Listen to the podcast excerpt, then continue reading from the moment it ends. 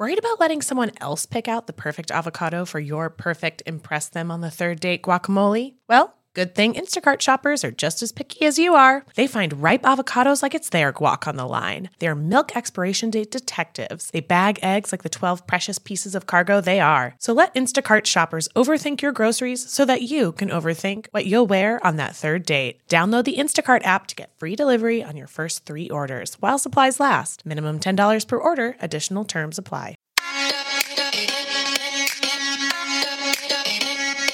Welcome to So Bad It's Good with Ryan Bailey, the podcast where we cover all the pop culture we love to hate. From the classic reality TV moments of the past and present to the latest Daily Mail headlines and everything in between.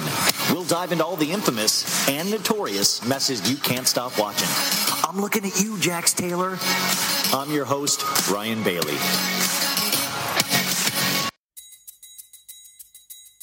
One, two, three, four, five, six, seven, eight, nine. The number 10. I'm a hustler, baby. I'm a hustler. I just want you to know Trying to let you know. it ain't where I've been, That ain't where I've been. but where I'm Oh. about to go. Top of the world. Young Hope Now I just wanna love you, Just wanna love but you. be who I am. Know you love me. And with all this cash, More money, more you'll forget your man. Now give it to me, uh-huh. Give me that uh-huh. funk, that sweet, that nasty, that gushy uh-huh. stuff. but don't bullshit me. Come on, give me that funk, that uh, sweet, that nasty, that Oh, gushy yeah. stuff. When the Remy's in the system, ain't no telling when I fuck 'em when I diss 'em. That's what they be yelling. I'm a pin by blood, not relation. Y'all be chasing, I replace them, huh? Drunk off Chris, mommy on E. Can't keep a little model hands oh. off me. Both in the club, It gets better, ordered another round. It's about to go down. Got six model chicks, six bottles of Chris. Four Belvedere's, got weed everywhere. What do you say? Me, you, and your Chloe glasses. Go somewhere private where we could discuss fashion like Prada blouse, Gucci bra, okay. Filth Mark jeans, take that off. Give me, that funk, that sweet, that nasty, that gushy stuff. don't bullshit me. Come on, give me that funk, that sweet, that oh. nasty, that gushy oh. stuff. Uh-huh. Give it to me, Give me that funk, that sweet, that nasty, that gushy stuff. but don't bullshit me. Mama, give me that funk, that sweet, that nasty, that gushy stuff. Rock a house party at the drop of a hat. I too rock a house party at the drop of the hat. Guys, welcome to So Bad It's Good with Ryan Bailey. I am Ryan Bailey. It is Monday. It is March 1st. Folks, we've made it through another two months of the year 2021. That is incredible. We have a huge week ahead of us. I hope we are all ready.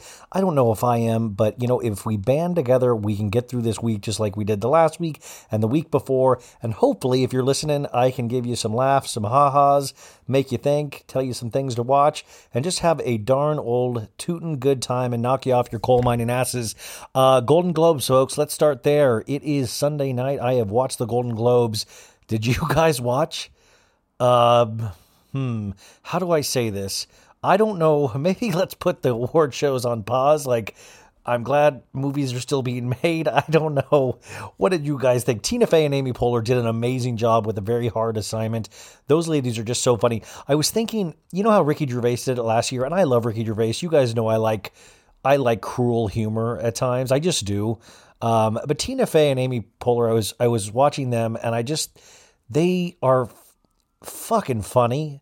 Like, you know, they're two of the funniest people. I'm not even saying women, people that are around. So smart, so funny. And there's a class about them. Even the way they handled, you know, you guys heard that there was a, a diversity issue with the Golden Globes that came out that not one of their 92 critics, uh, you know, there there is nobody of uh, of color in their 92 cr- critics, and this just got brought up, I think, like two days ago, and Amy and Tina kind of put that in there, made fun of it. Um, you know, kind of also was able to move the show along. Uh, it was a really, I, I was kind of in awe of of them being able to handle that still with a smile on their face with jokes. Uh, I just thought it was classy and it was something that I was like, oh, there's no way Ricky Gervais could have handled this even though I think he's hysterical. But yeah, you know, it was just weird. They did a lot of weird things. So they had presenters, they were live. Uh, Amy Poehler was in LA, Tina Fey was in New York, and they did like a split screen. And there was some cute jokes with that. So the presenters were live. And then what they would do is that all of the you know all the nominees they would put them up on like zoom like high definition zoom. But the weird thing is that once somebody won once somebody won they would once somebody won they would leave like when the person made their speech they would leave all of the other boxes up so we would have to watch the other nominees that just lost, we would have to watch them watch the winner give the speech. And that was kind of it was kind of fun in a voyeuristic way, but at the same time just kind of made me feel bad. Is that the word? There was a little uh, a couple technical snafus too. Um, uh, in the sense that there was a couple sound issues. Um, I'm trying to think if there's any, you know, uh, Borat won a couple, great. Um, the uh, Chadwick Boseman. Uh, I hope I'm not spoiling anything for anybody. Uh, Chadwick Boseman won um, for Ma Rainey's Black Bottom, and that was very emotional because his wife, you know, he he passed away, and his wife uh, accepted the award, and she just gave this beautiful speech, you know, holding back tears, just but kept it together. So beautiful, so beautiful.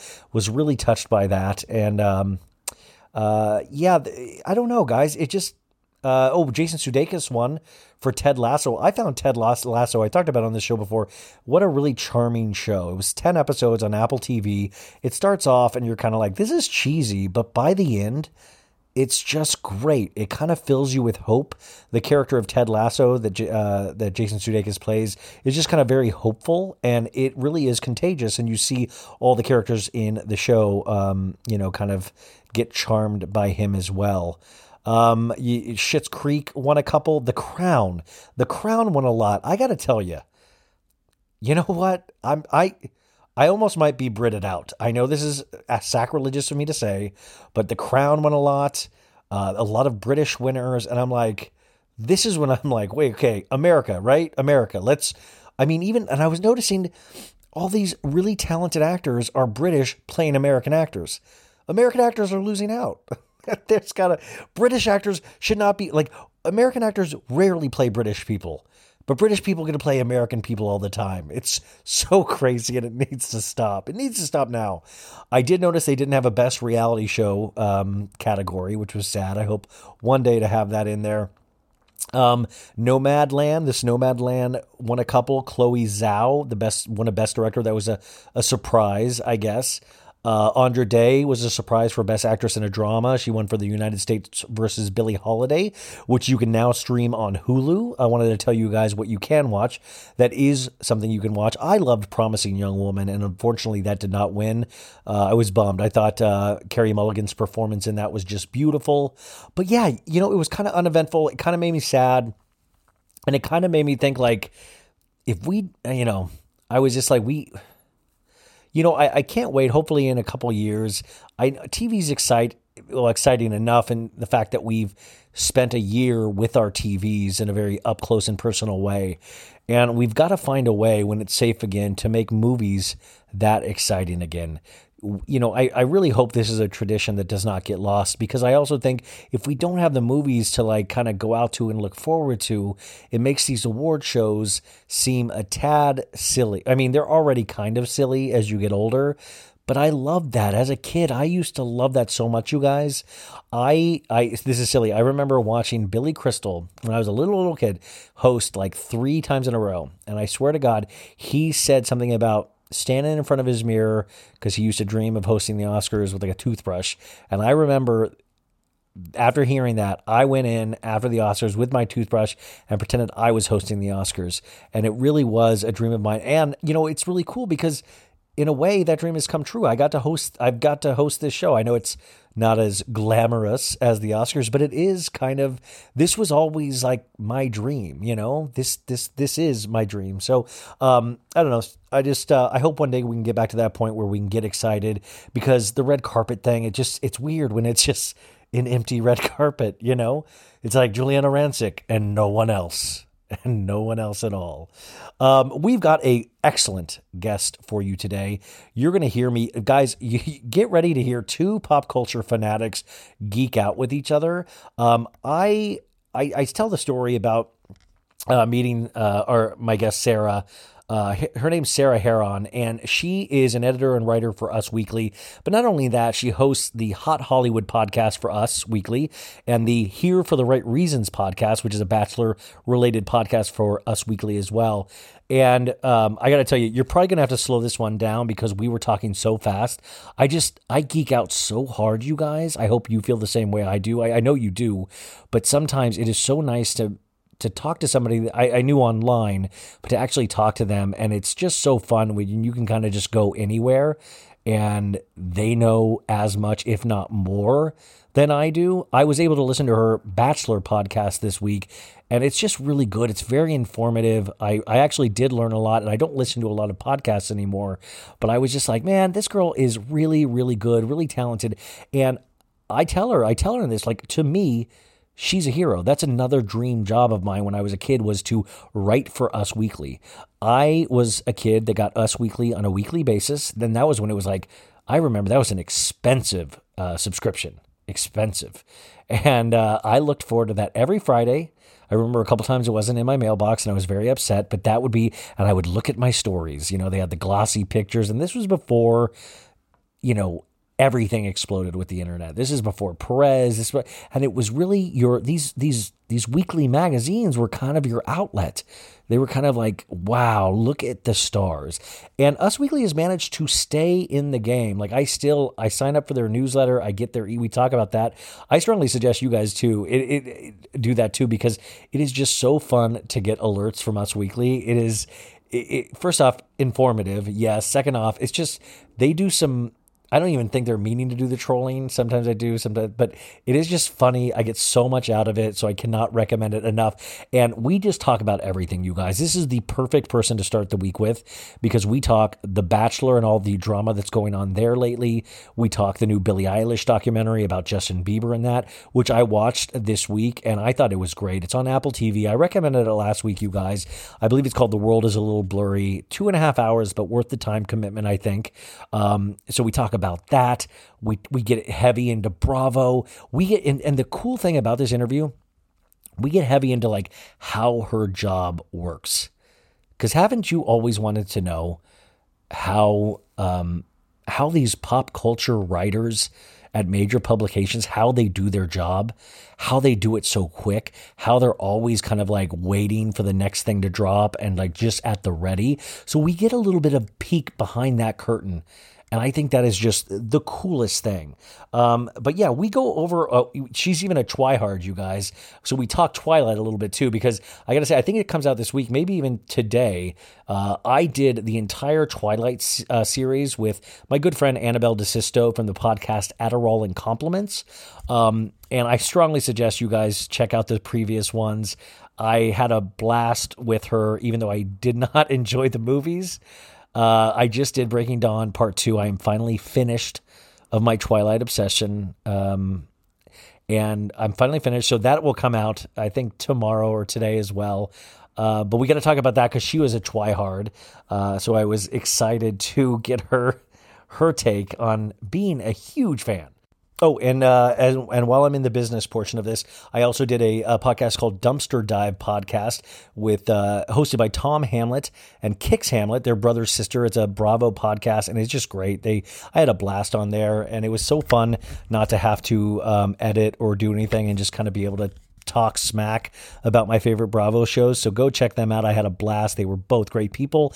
Um, uh, before we get into what to watch for the week and our interview with Sarah, um, remember if you guys need more content, I cannot imagine you do, but if you want to support what I'm doing, which is kind of the bigger thing because I am, this is my job right now. I am trying to make a go of this. Uh, patreon.com forward slash so bad it's good. Um, for five bucks a month, you can get access to, I think, to like close to 90 podcasts right now or 85. Um, I just released the Summer House recap I do with my good friend Emily Clayton uh, today. It was an hour and a half because this week's episode was really, really great. Uh, I mean, and Carl at the end broke your heart, but uh, we talk about all sorts of other things on that. It's just not a straight recap. We usually spend the first half hour just I mean, I really went in on uh, Jared Leto today. I ju- I don't. I'm sorry. I'm not a Leto head. I can't do it. Uh, but I if, there's tons of other things to choose from on there. So uh, if you if you're up to it, go subscribe there. And we're trying to do some fun stuff there. I'm starting Real Housewives of Miami this week. I just watched the first episode last week, so I cannot wait to talk about it. Uh, also, email me at so bad it's good with Ryan Bailey at gmail.com. And finally, if you do like this show uh, and want to support it and you have no money, just your ears, that's totally awesome. Just hit five stars on Apple Podcast. That really helps me. Thank you guys. I know um, we're doing this together. I really feel like we're building this together. Uh, you know, I've had a tough week, and this is what gets me through. Talking to you guys really you'll never know how much this helps me. So, okay, that's all the sappy stuff. Let's get on to the fun stuff. What to watch this week? I have fun doing this because it actually reminds me what to watch this week. Let's start off with Bravo before we go elsewhere. So, Bravo, tomorrow, you guys, Below Deck Sailing Yacht, the second season of Below Deck Sailing Yacht happens tomorrow on Monday on Bravo. Okay, Tuesday, we had a week off from Real Housewives of Dallas, so Real Housewives of Dallas is back this week. I cannot wait to see if Kary Brittingham continues to annoy me. We shall see. Uh, Wednesday, of course, Wednesday, a huge night.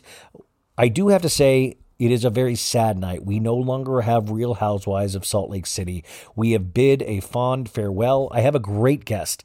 One of my heroes, one of my writing heroes and pop culture heroes, will be on later this week to talk uh, Real Housewives of Salt Lake City, the reunions with me, and kind of all the whole season. I cannot wait to have this person on. Um, I'm so nervous for this interview, so I'm so excited. But guys, once again, a tip of the hat to Real Housewives of Salt Lake City. You did it, ladies. I love you so much. Um, thankfully, we have the third episode of Real Housewives of New Jersey. I do have to say, and I'll probably talk about this more as we get into the week. New Jersey really bummed me out in the fact that they let the air out. They had such an amazing first episode, and then the second episode, Jackie did not go on the cast trip, and that is a you. You know what? No, you have to go on the cast trips. If I run Bravo, you you're all going on the cast trips. You let the air out of that bag, and it was a bummer. And it reminded me that oh, Jackie's kind of boring by herself. Jackie's good in like these high pressure situations, but when you get her like having her like cutting her hair, her kids' hairs, I'm sorry, I'm not into it. I am not into it. Sorry, sorry to be so aggressive there. So that's our Wednesday. Um, Thursday, we have uh, Summer House, which I think is having a great season. Um, uh, really, I enjoy Summer House so, so much. Also, you guys, we got confirmation this week Winter House will be including Luke and also uh, Ciara. So that is very interesting, I thought. Um, of course, Friday, usually nothing. I got to beg Bravo. I don't know what's going on over there. Stop playing Chrisley Knows Best. Chrisley don't know shit, y'all. I don't Chrisley does not belong on Bravo. Chrisley is not a bra- please stop it. I don't know what happened. I don't know who owes you money, but nobody we should not be rerunning Chrisley. Like rerun Bravo shows. Don't fucking put weird shows on and then I get confused why it's on. It's like when Bravo airs Jurassic Park on the weekend sometimes. I'm like, "What? This is the show where I watch like housewives fight and like bartenders sleep with each other. I don't want to be watching Jurassic Park. Like there's other stations where I'm like that's you know, USA USA Network should be Jurassic Park or something. You know, uh, Sunday is a big night, you guys. Of course, Sunday tonight uh, that you'll be hearing this on Monday. We had uh, Real Housewives of Atlanta, the aftermath of Bolo, and by the way, Bolo was on Watch What Happens Live tonight, and I got to tell you, thankfully he has that big old dong because not much of a talker. you know, a lot of people have messaged me to get Bolo on the podcast. And guys, it's a great idea, but like I've heard him talk a couple times and he's just he's not a huge conversationalist, but he does have a huge dong. And I think that is all you really need. Um, Sunday of this next week, guys, is a huge Sunday. We have Real Housewives of Atlanta, of course, but we have the return of Married to Medicine. I have started my Married to Medicine journey and I love it. So I am going to be watching, and I hope you guys will watch along with me. So excited for that. So that is a huge week in Bravo. But you might be asking, Ryan, what else do we have? What if I don't like Bravo? Well, first off, I'd be like, you probably hate this podcast. But let me give you a couple of other things to look out for if this some of this other stuff might be your thing. So if you guys like rap like I do, Notorious B.I.G., there is a 2021 documentary called Biggie. I got a story to tell. Uh, that will be on Netflix this week. I thought that looked kind of interesting. Uh, on Monday, of course, we have The Women Tell All on The Bachelor, and that, of course, is Bachelor Matt James, which me and Sarah talk a lot about in this interview. Um, so, The Women Tell All, of course, is when all the women get together and talk about, you know, Matt and how much they hate each other or love each other. It's usually pretty wild. I do have to remind you that uh, you will see Chris Harrison host this. I know he has stepped away, but they filmed this. Um, they filmed this a couple of weeks ago. I believe. So this was before any of this controversy with Chris Harrison blew up. So you will see Chris Harrison. So do not be shocked. Uh, by the way, I learned that from Sarah uh, Hearon's podcast, uh, our, our guest. Um, okay, what else? Ooh, it, you know, a lot of people like me like Dolly Parton. So, two living legends of country music are celebrated in the PBS Pledge Drive special Dolly Parton and Friends 50 Years at the Opry, the Grand Ole Opry. So, I thought that kind of looked cool. That is on Monday at 8 p.m. and 10 p.m. on PBS. This next thing actually seems really cool. Um, there is um, a three part true, true crime docuseries called Murder Among the Mormons. And this is going to be on Netflix starting on Wednesday. Um, and it is about a series of deadly pipe bombings and forgeries in Salt Lake City in 1985. Come on, guys. After Salt Lake City, Real Housewives, Mormons, I'm in. Murder, I'm in. Netflix, I'm in. Trifecta, baby. So I think that looks good. I don't know though, that Cecil Hotel one that just was on Netflix, I did not love that. The first episode was great, really creepy, but by the end, it was just a lot of YouTube videos. I just thought they could have done a little bit better. I don't know if everybody agrees with that or that if they loved it or not. Um, then let's oh this is actually i found this crazy coming to america the sequel to coming to america um, Eddie Murphy and Arsenio Hall. When I was a kid, that was a huge comedy. So the sequel will be premiering on Amazon on Friday. I'm really looking forward to that. That was such a funny movie. I thought that was really, really awesome. I don't know if you guys dig that. Um, and this was, I don't know if you guys like Marvel and Disney and all that stuff, but I got into a show called WandaVision and it uh, with Elizabeth Olsen and of course, they play Marvel superheroes. But each episode was really fascinating because they would do it like a different decade in sitcoms. So it was all these different styles of sitcom acting. But then there was like a kind of like a sinister plot underneath it. So you have to stick with it a couple episodes to start really kind of getting the overall mood of the piece. It, it, it it turned out to be just really great so far. So the final episode of that will be on Friday as well. I'm sad to see that go because I thought that was just amazing. Um, and that is it. There is no new Saturday Night Live this week. I'm sure there will be other things to watch that I have forgotten, so I will update that as the week goes on. But I wanted to give you um, one more thing watch what happens live, the guest for the week. So this week we have on Monday, we have two guests from Below Deck Sailing Yacht, Captain Glenn Shephard and Daisy Kelleher. On Tuesday, this is interesting, we have Catherine Zeta Jones and the designer Diane von Furstenberg. That's an interesting pairing. There are some really interesting pairings on the pairings on this show. I think Watch What Happens Live doesn't get as much credit as it should. In fact, I wish sometimes it was 45 minutes to an hour. Uh, Wednesday, we have Jackie from Real Housewives of New Jersey, and we have the comedic uh, actress and Broadway actress Annaleigh Ashford. And then Thursday, we have Garcelle Beauvais from Real Housewives of Beverly Hills, and she's in the sequel to Coming to America, and Kelly Rowland from Destiny Destiny's Child. So uh, another week of Watch What Happens Live. And before we get to our guests, I just got to say, man, we got another picture around six o'clock today of Scott Disick and Amelia Bedelia Hamlin Amelia Gray or whatever we're calling her, you, you know, there are so many cries for help in this photo. Her nipples are like just flaring out. which guys, I mean, that's cool. I, I, I know I get nipples as like a fashion accessory, but when you're with like an older man, it just looks like a creepy accessory. Like Scott Disick has like the, he has like a thousand yard stare and it really does just look like he's like crying for help. Like, Kourtney, will you let me come home yet, please? I have no idea who this girl is. It's always on top of me. You know, it just, it's, I don't think this is working at all. First off, I'm like, how do they have so much free time to just go to dinner all the time? Like, it's really nice because at one point they make me feel like we're fully in normal times and not in a pandemic. I'm like, why are they out and about all the time. And I don't know. I don't I don't know guys. I don't know. But anyways, what I do know is it's Monday. I want you to have a great day, a great rest of your week. We've got a great interview. Like I said, Sarah Hearon, Us Weekly. Uh you might need to slow this down because we are talking a mile a minute I'm I'm so excited with this one. So I hope you guys love this as much as I did. Uh, please go check out her podcast too. She is awesome. Uh, here we go, guys. Bye.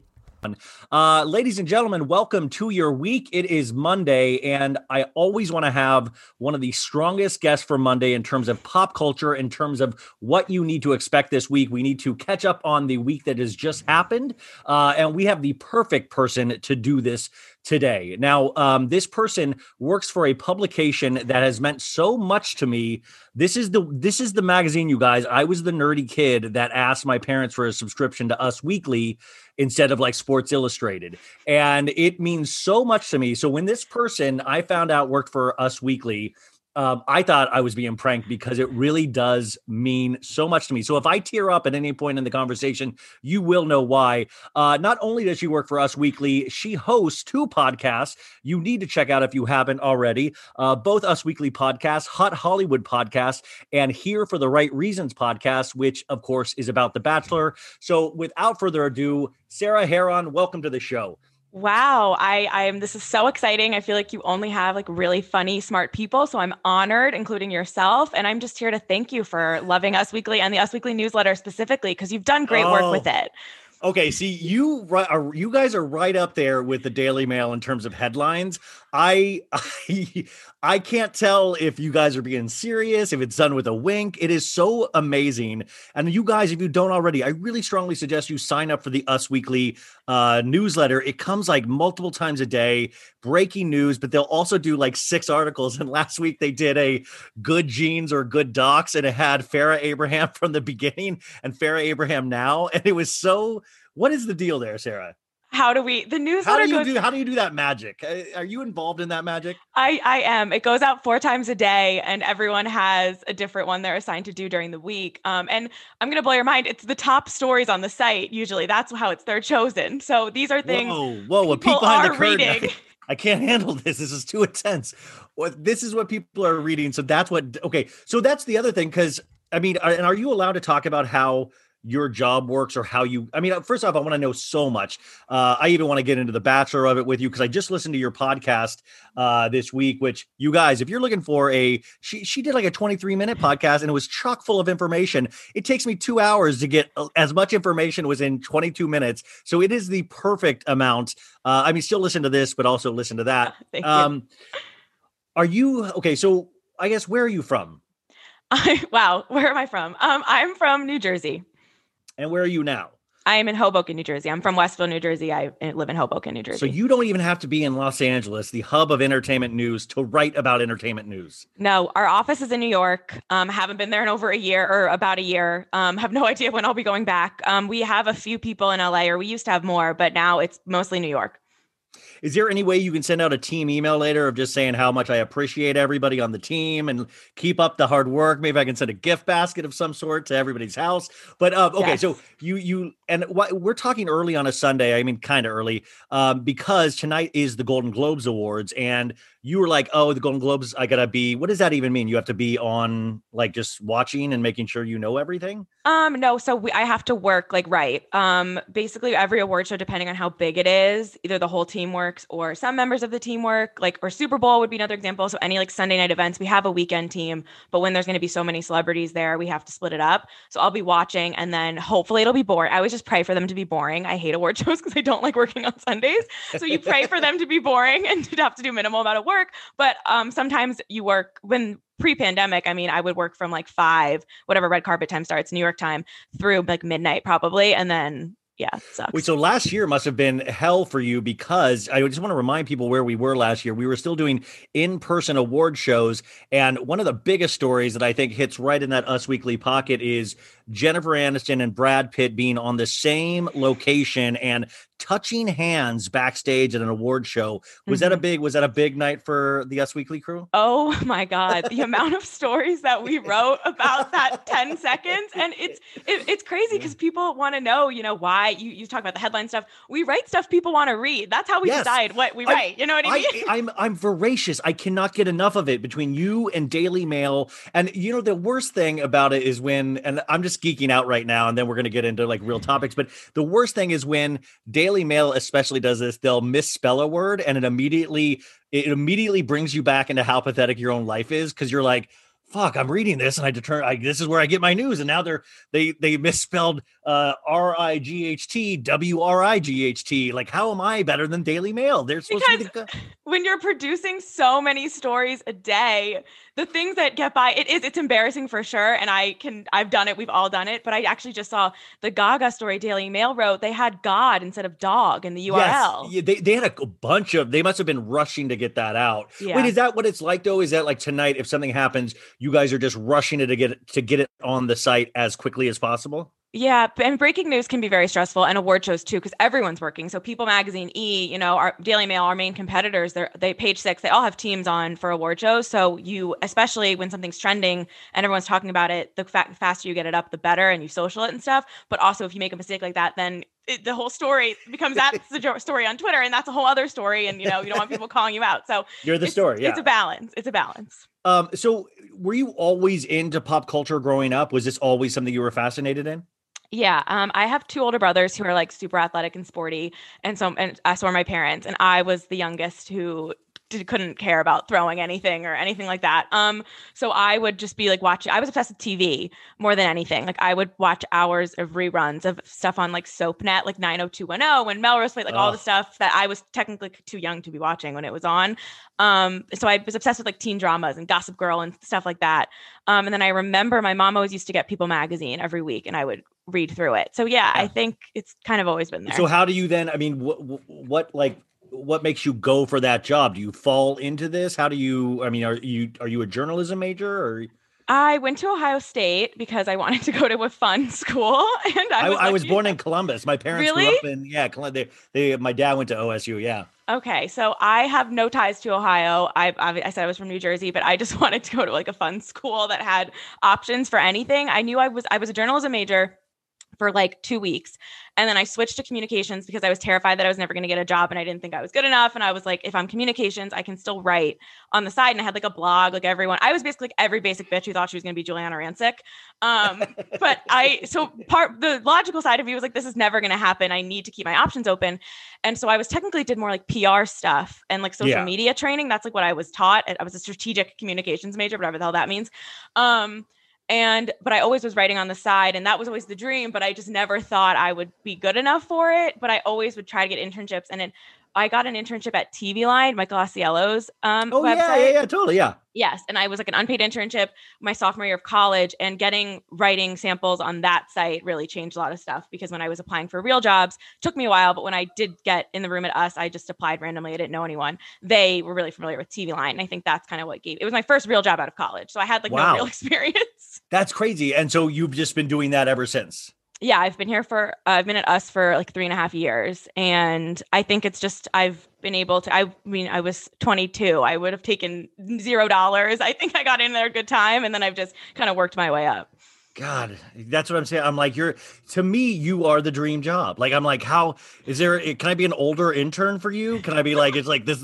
Can it be like, like the Nancy Meyers movie, The Intern, with De Niro and Hathaway? I can be your De Niro, and this. I don't be- know if this, the Asia Prince is that big. Oh no, I mean no. it. I'm just I'm just go. I'm just trying to get what the listeners uh Yes. also very youthful looking, of course. Of Um, course. So who I got I got so many things to ask you. Who are Lay your on me. favorite celebrities? Who do you love to write about? When are you like, this doesn't even feel like work? Um, that's a good question. It- Sometimes it definitely feels like work and sometimes it doesn't. I will say, obviously, I love The Bachelor. I love reality TV. I watch everything on Bravo. So that's an interesting balance though, because sometimes it I just want to sit back and watch the show, but I've kind of quickly became like the reality TV girl on our team. So now every time, even if I don't do the interview, I'm like constantly we're, we're like talking about angles and what people care about, and I'm like the fan. So sometimes that gets old just because I want to watch the show. But then other times, like I'm at BravoCon and I'm like, how could I ever complain? Like this is the greatest Yeah. thing ever. So reality TV I love writing about, but every once in a while I get annoyed and want to just enjoy it. But I just love big stories that cross over with like so many sections. Like when the college college cheating scandal happened, it was the crate like Lori Laughlin and Felicity Huffman. Like I love Desperate Housewives, and I had watched a Lori Laughlin's daughter's YouTube before, which was embarrassing, but became so helpful because I It's knew so sad that I even have to were. know who I even have to know who Lori Laughlin's daughter is now. Like I didn't even Yes. know this whole I, I thankfully have like skipped most YouTube celebrities and it like really got me into the dirty, dirty CD world of YouTube celebrities. The And David Dobrik of it all. David, I didn't realize David Dobrik. This guy's huge. I have no clue, he- and he just has this goofy smile. I'm like, this kid, and everybody loves David Dobrik. Yeah, it's crazy. Um, so I I just love big stories like that. I love when the whole world is talking about it, and I love if you can continue like the updates. So ba- I remember very specifically writing that first the Us Weekly first story about how Lori Laughlin and Felicity Huffman were indicted in this college cheating scandal, being like, I don't even know what this means. I was trying to read court documents. I've learned a lot about reading court documents and stuff, and I just have been obsessed with it. So I just love big stories like that. And I got to be on the Zoom when like Lori was sentenced, and Oh like, my watch her, like, God. cry to the judge. It was the Oh craziest my day ever. It was so cool. Whoa. Okay. So I love that story too because it kind of crosses over into real life. It's Mhm. not, you're right. It crosses over into a lot of different subsections, which I think kind of uh, the Free Britney stuff does as well. You know, just uh, Yes. in terms of the law, in terms of, you know, we're going past pop culture, but it's able to, the Free Britney is fascinating because now it's giving us a reflection of the last 20 years of our lives Mhm. and how pop culture has evolved or not evolved in terms of you know paparazzi and like breaking people's psyches it's really really interesting because it covers Yeah. everything um dark. do you guys have rules on how far you'll go what is what you know because i always like my instagram i will always go too far. Always do some like a horrible joke where i'll get a string of ryan ryan i can't believe ryan come on. Yeah. do you guys have rules like where you're like don't cross this line I mean, there's not rules like written out. Like you don't get a list of rules when you start, but we talk, we just talk everything through. So sometimes we'll read like a headline on another site and I'll be like, oh wow, like they really went there. I feel like that was aggressive. And sometimes I'm sure people do that about us. So it's really just like talking it out and trying to think like what how are people going to read this and what are they going to think? And you know, with stuff like when things like happen, like Britney and like mental health is involved. I've been talking about this a little bit, and I was like, I feel like the way everyone's handled Demi Lovato over the last couple of years is a good example. I mean, it hasn't been perfect, but it's been much better. Whereas if compared to like Britney stuff, so I think we've gotten better at it. But like the cover of magazine, we I have nothing to do with the magazine. Like the print team works pretty independently, and then the, they, we there's some crossover, but I don't really do much for print. I've done a few things, but this covers, Wait, I hold on think, one are I need to grab my dog. She's barking at me. One second. No problem. Sorry, she gets uh she gets really possessive if I start talking to somebody else. Um Okay. you're gonna sit on daddy's lap now. So um yeah, so the the Britney stuff and and headlines. Um you know, so is there is there somebody are you in charge of your own headline title or just the writing? Because those titles can either grab you that it all starts with a, a title, you know? Yeah, no, it's a lot of pressure. Headlines are fun though. Um, yeah, the writer is in charge in sense, but the editors, which now I edit a little bit, you go back and forth. So you write it as a draft and then it gets sent back to you. Um, but technically, yes, the writer is in charge of the headline, and then the editor, like my boss or supervisor, will like weigh in if they think that you took the wrong angle, or also with SEO, like you want to get high in Google, so you need the names in there and like stuff like that. So there's a lot of things that go into the headline, but some the ones on the homepage specifically have to be a certain character count. Like they, there's a lot of rules Do you, that way. do you have to put in your own hashtags? no, I don't do upload to the site. Oh God, thank God. That is like the worst part of doing a podcast. Is at the end, like the final step is you have to put hashtags, and I just Oh, am so tired at that point, and I'm just like making up that I'm just like Jax, Jax Taylor, virus, herpes. Like I just like um, but um, is there? Because I always picture it like, and I know this is wrong, but it's like all those movies with like like Spotlight or you know, uh, you know, breaking stories. Is it ever? What is the most intense story you've been involved with in terms of like getting it out and like, have we gone too far? Ooh, that's a really good question. you. Um, I feel like there are definitely moments like back when we were in the newsroom. The company that owns Us Weekly also owns a lot of other titles. So we would all be in the same space. Like I used to sit next to the Radar Online team. Oh my, another great team. Like, Yes. another great team. So there was a lot of competition and stuff there. Like when you would hear someone gasp, it would be like crazy. Um, or like, and this is not a fun example, but like I remember the day Kobe Bryant died, which was the same day Oh, as the God. Grammys. That was a fun Sunday. Um, that was like trying to figure out okay because there was a lot of outlets running with like the fact that like his daughter was in the, the helicopter very quickly but we didn't actually know that like there was no confirmation. So with stuff like that it's when you have to get serious and be like all right like let's verify this like we can't cite other people we need to talk to the police ourselves like try to figure it out. It's just like when it's really serious stuff you don't want to like jump the gun. Or when someone dies like i remember somewhat tmz is usually like right like 99.9% of the time but there was like one time they were wrong about someone being dead and like ever i was like scarred ever since because you have the prep or whatever sometimes ready to go and all you it can take 10 seconds to get it out there and then you can't take that back Well, yeah, the, we we were in a clubhouse earlier this week moderating with Kate Casey and Dave Quinn, and that you know I think David brought it up initially, or you had talked about Mhm. it was you know a lot of people will have in in media have people's obituaries already written, you Yeah. know, so they'll ha- they'll be ready to go, which is like the darkest thing that you can possibly imagine but at the same time if it's your job a huge time saver um Yeah. to get it out there which is is there sometimes I, I notice myself with watching all of these shows and talking to so many people i get really desensitized really quickly um i don't sometimes i forget that it's actual people and i just think they're characters like in 90210 or melrose Mhm. place. So i'm like oh my god it's like a soap opera and then you forget that or you're like questioning it if it's real or not. Does the same thing happen to you just having so much media come your way all the time. This is so embarrassing, but I remember when Luke Perry died, my boss was out. So we were all like, and it was like, we had, we did have some stuff pre written because he had a stroke. So, you know, you worst case scenario, you don't want that, but you know, we had some stuff ready to go. But then reactions start coming in, and you have to also see like if your how much your audience actually cares, which is kind of fucked up. But like sometimes you'd be shocked certain deaths like blow up, and you're like, oh, bizarre. Or me, I, there's a lot of factors, but I remember that day was just so stressful and getting through it. And then I got on the path train to come home, and I just started hysterically crying. Like people were staring at me like I like I lost like my dad or something, and it was over Yeah. Luke Perry because I had no reaction in the moment. Or like when Demi Lovato overdosed, I remember like just working, working, working, and then like I heard a Demi Lovato song like two days later, and she was okay, but I just started like crying. Like it's weird when it hits you and when it doesn't, but you Yeah. just kind of have to get work through it. The Luke Perry thing was was wild for me because it was the first thing of like because 90210 was my show as a kid. Like that was I mean you saw it in reruns, but I saw Mhm. it as a kid when it was first airing, and that was the definition of cool. And also like be like, damn, like this, like you know, I'm like make sure Jason Priestley's all right, make sure Yeah. he's like the sideburns guys. And then this uh, past couple weeks we got uh, Dustin Diamond Screech passed away, which I Mhm. know you guys covered as well. And it's it's sad to realize, and I feel like this is going to keep happening because we are a country obsessed with pop culture. We're in store for so many more deaths and like mourning than previous generations because so many more people are stars now. Yeah, for sure. And it's it's always like because every once in a while, like someone will die from like a random MTV show that aired a million years ago, and the story will just blow up. And it's oh, like, the True Life guy. There, there was a that? there was a guy in True Life that was like, "I'll gut you like a fuck." You know, he was like, "How to get married in Jersey, True Life, or Yeah. Something." And I remember being shocked because I had spent so much time, you know, watching that True Life. It was just weird.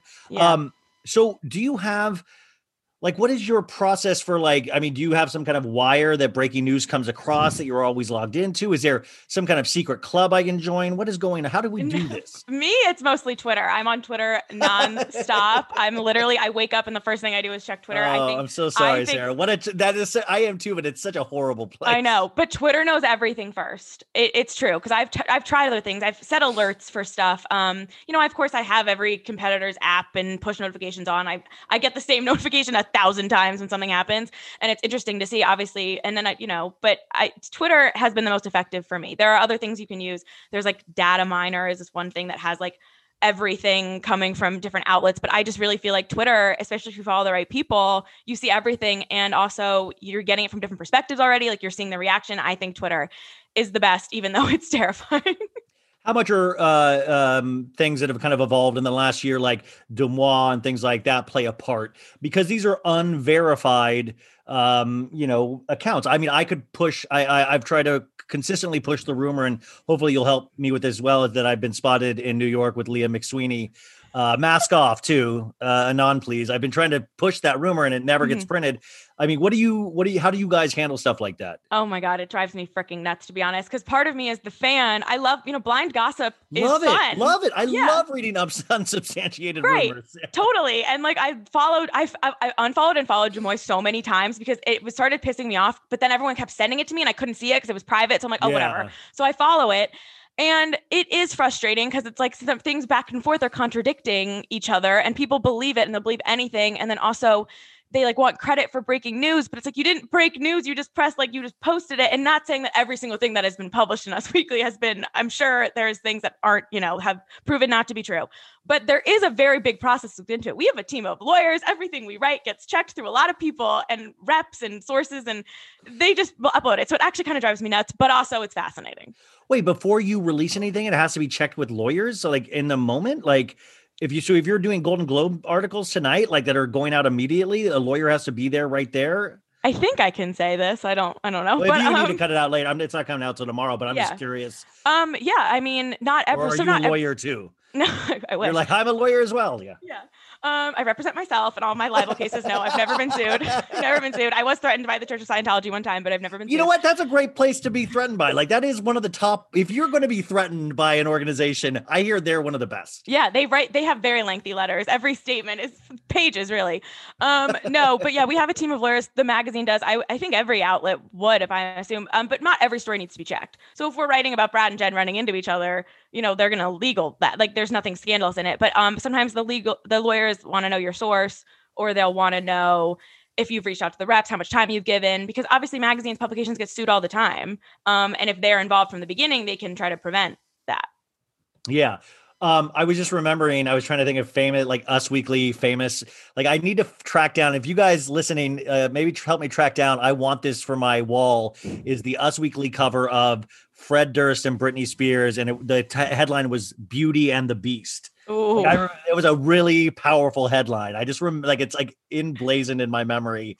Um, uh, okay, so what do you think about the Kardashians? Because we were talking about things that kind of hit all points of pop culture. You were talking about the cheating scandal, of course, which is Mhm. rep, you know a reputable one. But Kardashians, really, to me, I think one of the fascinating things about them, even if you don't like them, is that they hit music, they hit sports, they hit TV, streaming. Uh, go down the line, their hands are in everything now, right? Makeup. Yeah. Makeup. I love, I mean, I love the Kardashians for the same reason you do. Like I can't look away, even if I should. Um, but yeah, that's not that's a great example. I also feel like when like I remember my dad texting me about Jim Edmonds because to him, Jim Edmonds was like baseball player. And Yeah, obviously yeah, for yeah. us, it's like Meghan King Edmonds candle making Yes. husband. And when he was getting in all that trouble for cheating, my dad was like, Why do you care about Jim Edmonds so much? Like, why is this? Because my dad will read everything I write just because he's nice, even if he doesn't care.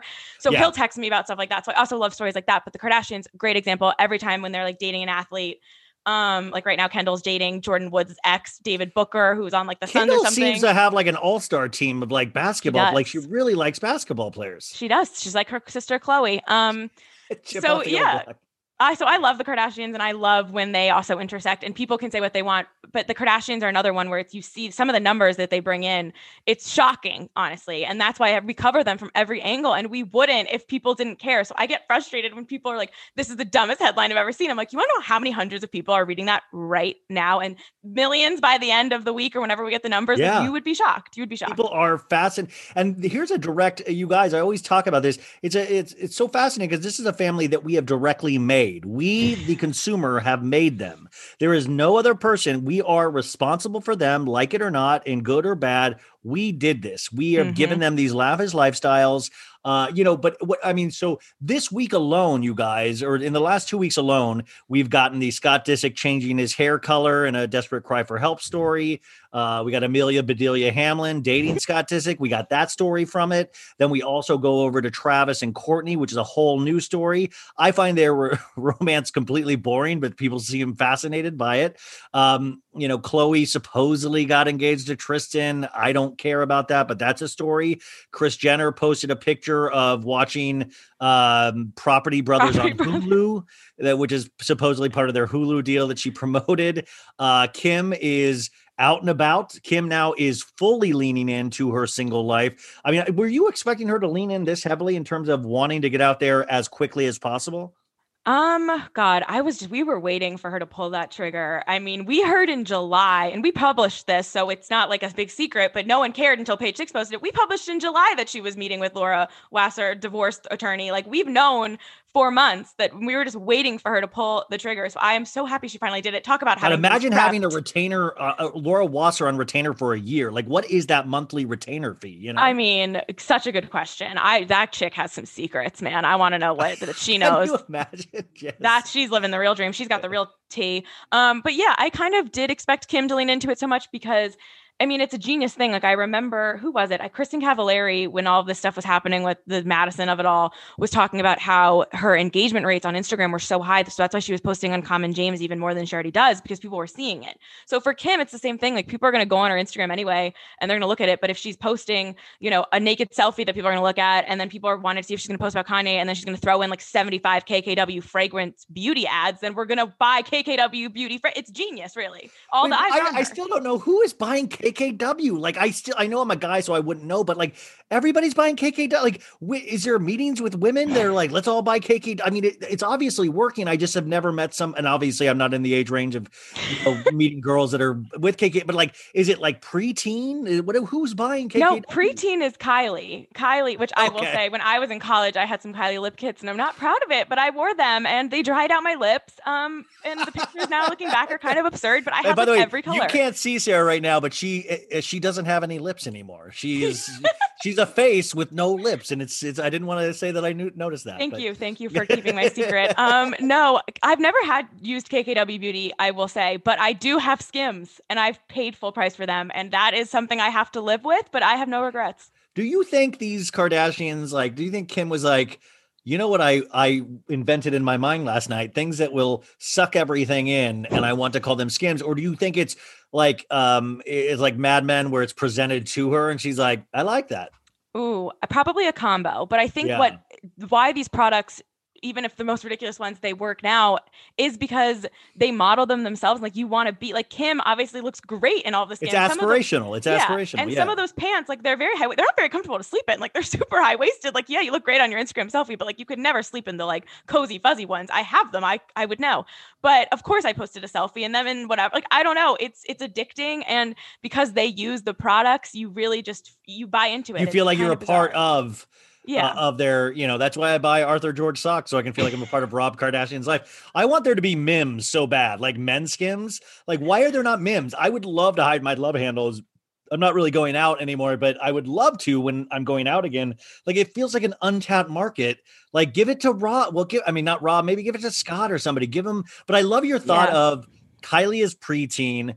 Kim is past that. And then I hear that now Kris Jenner is getting into the makeup game. We got that story in the last two weeks. And so I love that there is kind of an age like, is MJ going to want to have one for like great, great, you know, the they older sex? should. They probably should. I mean, I think also they do those collab like cross collaborations because I remember when KKW Beauty started and Kylie was taking off, I was like, I wonder if there's tension here, but I think they must know their audience. Like Kim, they have so much data because of their Instagram, so they know exactly how to market these things. Like it's a joke how easy it is for Kylie to post something and know exactly who her consumer is because I mean your Instagram stats tell you everything you need. I mean even in a, you know, for your pod, like you know who's following you, you know who listens to you. So you know how to market to them and they're Hey, geniuses hey mom. and their teams hey, are. Yeah. hey, mom. What's up, mom? Hey, Dad. Um, the uh, female demographic. Yeah, it's no, it it just fascinates. I mean, talk about the Ashley Madison data leak. I would love to if the Kardashians ever get a data leak. Every girl in America would be toast. That was Um, another one that was so fun though. Like when the Forbes Kylie thing happened and Forbes like retracted Oh, calling retracted, her a billionaire. yes. That was a good one. Like I love stories like that that are just like just weird enough with big names, but like bizarre. And like I love court documents and things like that. But the Kardashians, I mean, just when they like things slow down, it picks it back up, and then the show comes back, and then things that happened a year ago get headlines again. It's it's a well well oiled machine. Are you guys actively? I feel like we've gotten so much from Kim. Are, are you guys actively trying to get pics of Kanye and stuff like that? I feel like we've not gotten really anything from the Kanye camp except for a couple half baked quotes and like a very blurry picture of him without a ring. And I really feel like that's an untapped story of like, is are people trying to be the first one for that story at all? Yeah, I'm sure they are. I mean, Daily Mail and every outlet has like they talked about this in the Britney documentary, like the the photo budget. yeah, yeah, and yeah. Daily Mail, like I can also tell because like every photo agency has different prices and some are really expensive and like Daily Mail have must subscribe to all of them because they have pictures of everything and we always have to link back to them because we don't buy as many pictures as they do. Um and print and digital it's like a whole thing. But um yeah, Kanye is another example though. You're asking like when you cross the line, like that has mental health stuff involved too. So I think that might be part of it. Like people know, like it's no secret that everything that happened over the summer with him and North and uh, the abortion Yeah, that whole I talk that- about that a lot. Yeah, that, Yeah, that was the breaking point, supposedly. You know, it, we've heard that from countless people on Kim's side about that it was the breaking point and it makes sense it was but at the same time you know she did release that statement about bipolar disorder so Kanye is kind of one of those cases now where I don't know how people totally know how to cover him at all Now, Kim, times Kim's side, we you know, is it uh, is it well known in the news industry that uh sources say it's always Kris Jenner? Is is Kim's friend Kris always Jenner. Kris Jenner? Because that's what I always hear. It's like sources say in the Kardashian camp, we're like, it's Kris. Like, it's, I've never spoken to Kris Jenner I wish I have I'll say have you that spoken to Have you spoken to Corey? Kris Kris wants me to Kris wants me to tell you that uh Kim is very. I wish, I wish. No, I mean, sources and insider, it's all different levels. That's also why you have to, you know, take certain things for what in not run certain things or wait and you get stories beat out on you because you know they might go with that and you decide how close are this person to this situation? Have they been right before? Have they been wrong before? Like it's a game for sure. So, do you ever get asked, is this on the record? Yeah i mean i ask people Ooh, that that's all the time. I love that. That's so exciting. yeah, my Um, Instagram DMs are full of people telling me this is off the record, by the way, and I'm like, oh, I'm aware. I don't think you'd be DMing me on the record.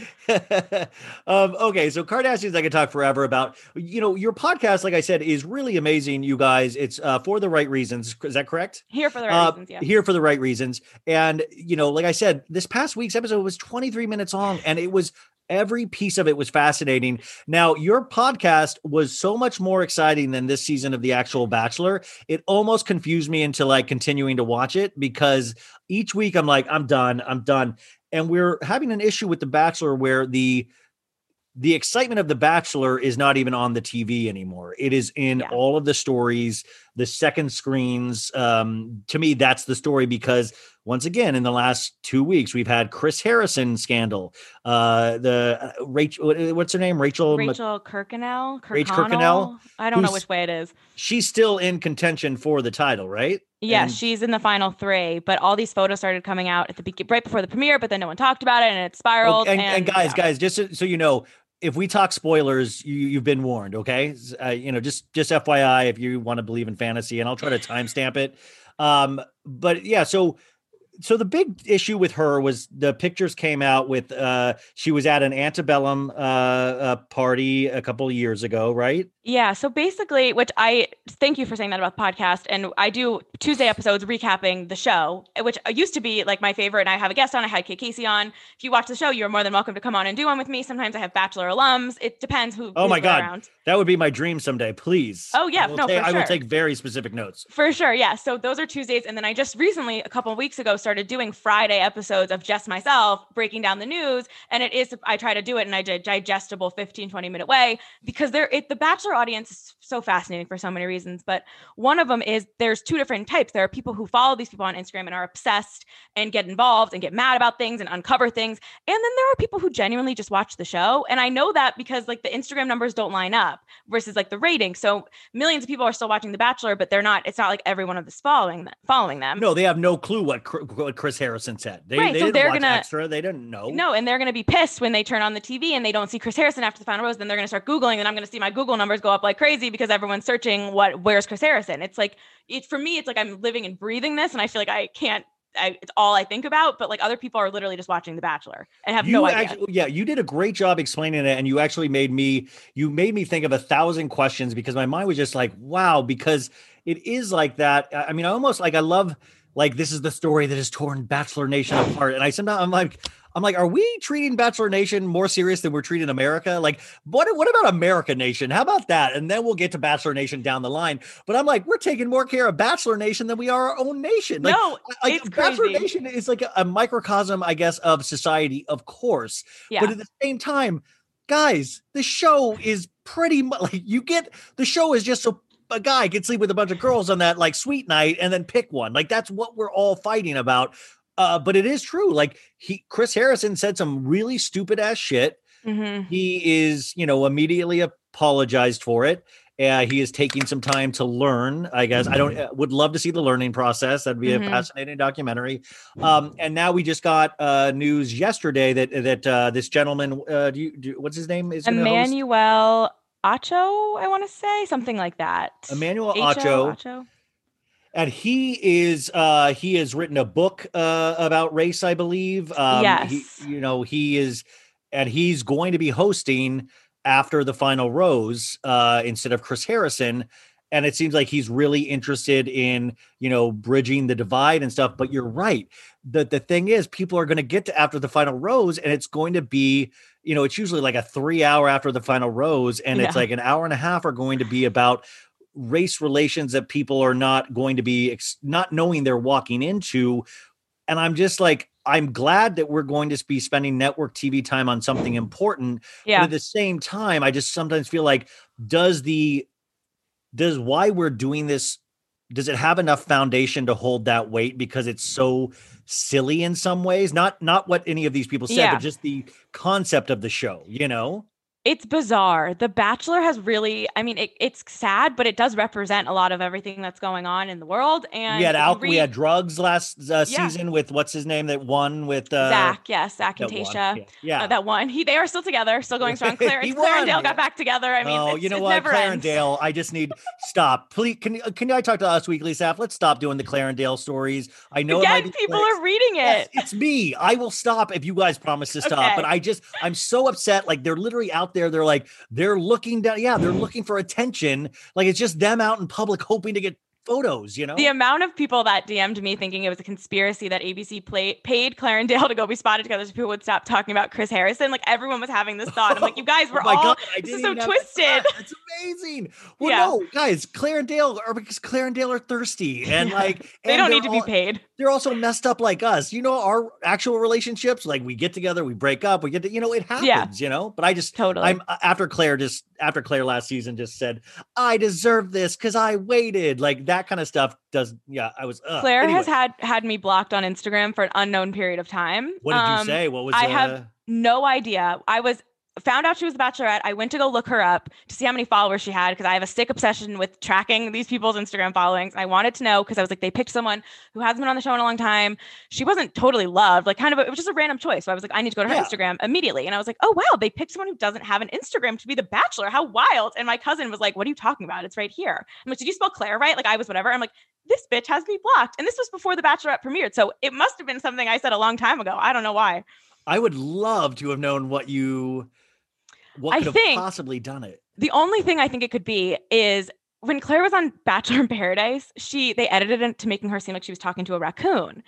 And Yeah, it was I- just wild television. And I bring it up a lot. And I've brought it up in Us Weekly Stories randomly. Like I'll do like the craziest moments. And I always lead with the raccoon. So maybe she knows that I'm the one who brings up the raccoon all the time. Like, of course it's edited, a- but it was amazing. But any publicity is good publicity. I mean, like Claire obviously wants attention. That's you know what I do believe. I want to uh, talk to Instagram. Every time somebody blocks you, they should have to write like a quick sentence of why, and Yes. that way it shows up, and then it makes the person feel bad and and no, you know. I would love to know. I actually haven't had a chance to talk to Claire. For whatever reason, I didn't talk to her before the show. I ended up talking to Tayshia like three times, but I never talked to Claire. I don't know if that was arranged or what, but she does not like me. Her and Nikki Ferrell, who was the runner-up, who won Juan Pablo season, both have me blocked. They're the only two people I know that have me blocked on Instagram, and they're from a season of The Bachelor so long ago before I even worked at Us Weekly. Makes no Wait, sense. no other famous people have you blocked? I mean, I'm sure they do, but those are the only ones I like know for sure.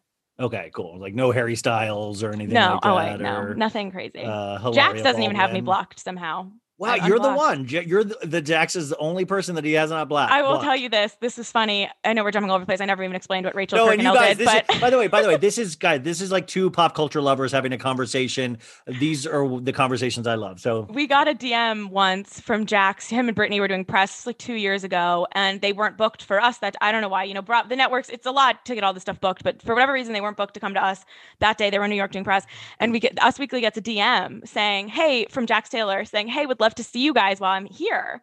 And then he followed up with, "Is Sarah there? Would love to clear some stuff up." And I'm like, Jax Taylor knows who I am Oh. and is DMing me. Like, what the hell? And I like responded, and then he never answered. And of I'm course, pretty sure Jax would know people's names. He's like Yeah. has a dartboard and stuff. I'm sure. I'm sure. And he and I was like, what does that mean? And he never followed up. And I'm sure Bravo was like, no, you can't just go to Us Weekly right now. Like, we're going to E. Like, what? Like, you can't just do this, Jax. But I was dying. I was like, oh my God, it's. Like, my heart dropped. I was like, what does he want to say to me? I can Oh, that's him, my but- worst nightmare. Like that's sometimes. I mean, I'm so bad with DMs, anyways. But sometimes that un that uh the the folder where you have to approve the messages, I Mhm. always get scared to check that one Same. because I'm always scared Jax is going to be one of those, and then I'll just like, will I read it or won't I read it? You know? Oh, you're going to um, read it. yeah, I'll read it, but it's like then it's like I know me, like I'll feel bad for a couple days, and it Yeah. just um uh, okay. So back to the the Bachelor, though, I do want to. So this actually brought up, and this is where we are in America right now. So of course it it, it uh you know holds a mirror up to society. I just find it funny that it's the Bachelor that's doing it, and we call it Bachelor Nation, and th- how serious people take Bachelor Nation. It's tearing Bachelor Nation apart. Um, but did you guys see this story coming? Did you know? So this is what's also tricky now more than ever. Obviously, everyone has a social media following. Everyone has, you know, an opportunity to accuse someone of something, good, bad, or other. So when the season premiered, there was this TikTok going around of this random girl who claimed Rachel, the contestant, made fun of her for liking black guys in high school. And that was like this TikTok. And it's like, we would never just run that without Rachel addressing it because we don't know who this chick is. We don't know if she actually went to school with her. It was no actual facts. But certain blogs and stuff do pick it up. And then, so it's kind of a weird line of what, who do you believe on the internet if they're just randomly accusing you of something? But you keep your eye on it. So when that happened, I was like, oh boy, this chick could end up being a problem because people are already accusing her of stuff. It's the night one. She's been on the show for 30 seconds and someone's accusing her of something. So then pictures started showing up like on Reddit. Bachelor Reddit is a wild, wild place. If you ever want to, you know, lose your mind for a couple hours, Bachelor Reddit is insane, terrifying. Um, and they then found they somehow, I guess, stalked all her friends and saw she had liked pictures her friends had posted, like with the Confederate flag in the background, like at a frat party. This girl's from Georgia. She went to Georgia College, not Georgia University. I missaid Georgia University, and a sorority girl from Georgia University DM'd me and said, We don't want to be associated with this. so I was like, I'm so sorry to the University of Georgia. This was Georgia College, everyone. I'm sure you did something too, and that's why you're DMing this random girl, but whatever. Um, no, it's a different story. Um, so then these pictures came out. Yeah, so she liked her friends posing in front of Confederate flags. There was pictures of her friends dressed up as Native Americans for Halloween. Just like a bunch of whatever. But then everything blew up when the photos of her at this party on a plantation in the Southern Belle Scarlett O'Hara dress with a bunch of other white girls dressed up as Scarlett O'Hara came out and it has been labeled like an old south antebellum themed party. It's some fraternity i guess that throws like this not sanctioned event every year because they got they aren't supposed to throw it. Rachel's mom did this wild interview with the sun trying to say that they just took the pictures but didn't party there and then they went to the beach and was trying to like downplay it either way i mean it was 2018 you should probably know i shouldn't be on a plantation dressed like scarlett o'hara like And this is where Chris nobody. Harrison said that was all the way back in 2018. Sorry, the woke police. Yeah. Him, Chris trying to be cool and political. So the Chris Harrison thing blows my mind for so many reasons. I've talked to Chris Harrison countless times.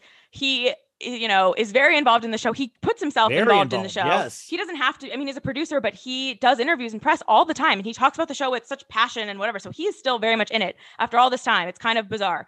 Um, which great. He has. It's you know a great. Well, gig, Sarah, I don't think I don't think it's bizarre. I think once you're in Hollywood, like it, it is so hard to get a gig like that. He Yeah. has a million to one odds of having the career he has. It's like Ryan Seacrest. If American Yeah. Idol, you know, season one didn't happen, we would not have Ryan Seacrest productions or anything True. like that. So I think he's because I he knows how hard it is to get, and that's why I think he immediately was like, oh shit, I done fucked up. Like Yeah. because it is so hard to get that position that he's in. When I was watching that extra interview with Rachel Lindsay and they put it out like the 13 minutes just about this, the race stuff, um, they separated it. Obviously, couldn't all air on television, but they aired the whole thing on YouTube. My initial thought was, oh, this was ABC's attempt to sort of try to soften the blow, get people to like Rachel because, uh, you know, everyone thinks she wins. Obviously, sh- it's the first girl, girl Matt said, I love you too, was Rachel. He's the only one he said it to so far.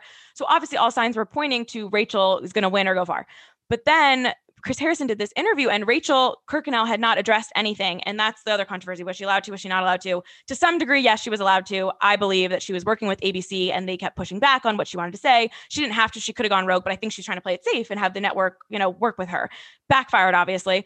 Um, but Chris Harrison, I found out later that this was like not even a, supposed to be about this. Like he was just on extra talking about the episode and he took it upon himself. Rachel Lindsay free- asked one he was question freestyling. He was freestyling. which Like, blew he- my mind because I thought this was like a pre-planned thing. Like, let's have the the first Black Bachelorette talk to Chris Harrison about race. Obviously, it went wrong, but I thought it was like ABC's attempt at like PR to try to crisis management meant this. But no, it was just to talk about the episode, and he took it upon himself to spend all this time talking about it poorly and i was mind blown by that because i was like what is he doing? Like all he all he had to do was say we haven't heard from rachel yet um, let's give Rachel a chance to talk. And obviously, you know, it's not a good look. And, you know, hopefully we can all learn from this as as Bachelor Nation. But he all chose to he chose to like be on a little bit of a high horse. and- Yes. And, the thing is, then afterwards, you know, she said that she was like, oh, he immediately afterwards said, "Great interview. Glad we can talk about this like adults and stuff." And he Mhm. thought he thought he potentially hit it out of the park. Yeah, Like, he did totally did. Which Yeah. also blew my mind hearing all that stuff. And Rachel Lindsay, I mean, has a huge platform on the Higher Learning Ringer podcast.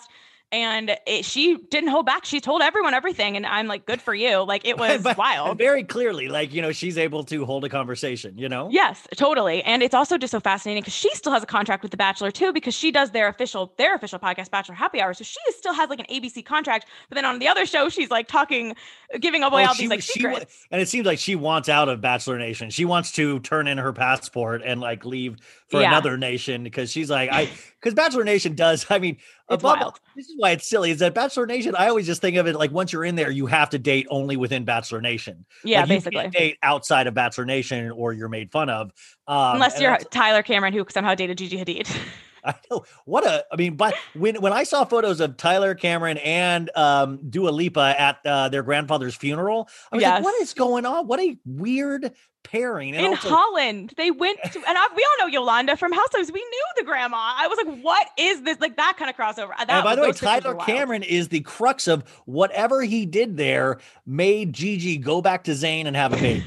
So like that is a that is a huge. I would someday love to have a lifetime film of whatever happened at that funeral that weekend. Like and- they dated for a month and he made it to the funeral in Holland. Like rich, famous rich people just do things different. I mean, the only thing I hate about Dua Lipa is that she's with Anwar. I know. or as I Oh, call him, shovel face. Like I, oh. I find it. He's an 18 year old that's or like a 21 year old that's with Dua Lipa, a 25 year old. I think Dua Lipa is perfect, and the only thing I really don't like about Dua Lipa is Anwar. Yeah. I mean, I I can't believe they're still together. To be honest. I really can't either. I feel I blame that on the pandemic. Um, Hmm. any, okay, back to the so Chris Harrison does this, thinks it's fine. He, I think within like it seemed like within hours or day a day or something, immediately puts out a retraction, like immediately Yeah. apologizes, right? It was a Tuesday. The extra interview came out, and I remember because everyone pulled like the initial stories that came out of it weren't that.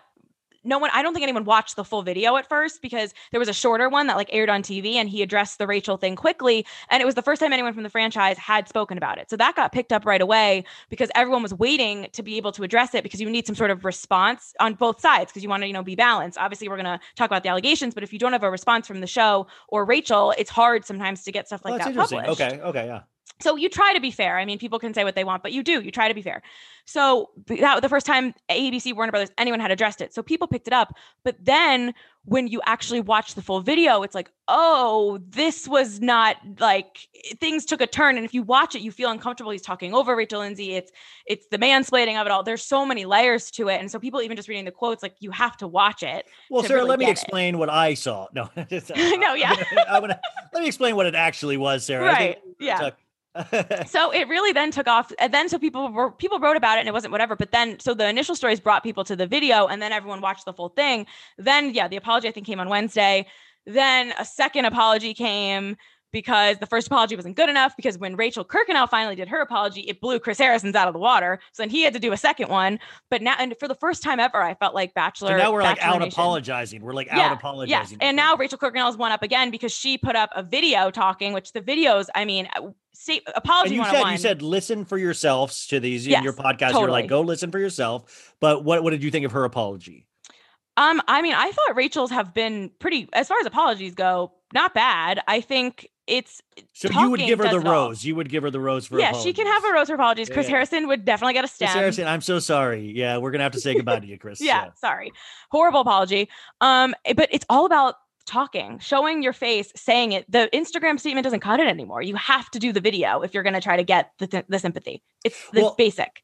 you made this great point on the podcast or, or something that really made me think of like well what did they do because so after the final rose they have this new host coming in to lead a discussion and talk about the season um which i, I just would find interesting how they prepare this guy for that and i'm really going to be interested to see how that this all works Yeah. but then after that, you were talking about the new season of the the Bachelorettes, and they potentially have chosen the girl from this season of The Bachelor who was let go like tenth or something. Yeah, I don't think that's happening anymore, but I think they initially were going to give her the What contract, but Katie, but then this all blew up. And now, I mean, if they pick a random white woman, I don't think that's going to help people. because you said they were going to uh, shoot in Mexico. They supposedly had that set, but Mhm. now with that, like, could the you know could Chris Harrison come back? How much time is time to think, or is he done? Because you also had this thing. Well, well, I think even for a season, you could go around with like just people jumping in and out. You mentioned, uh, I think Ashton Kutcher did one. Yeah. Like Amy Schumer came in,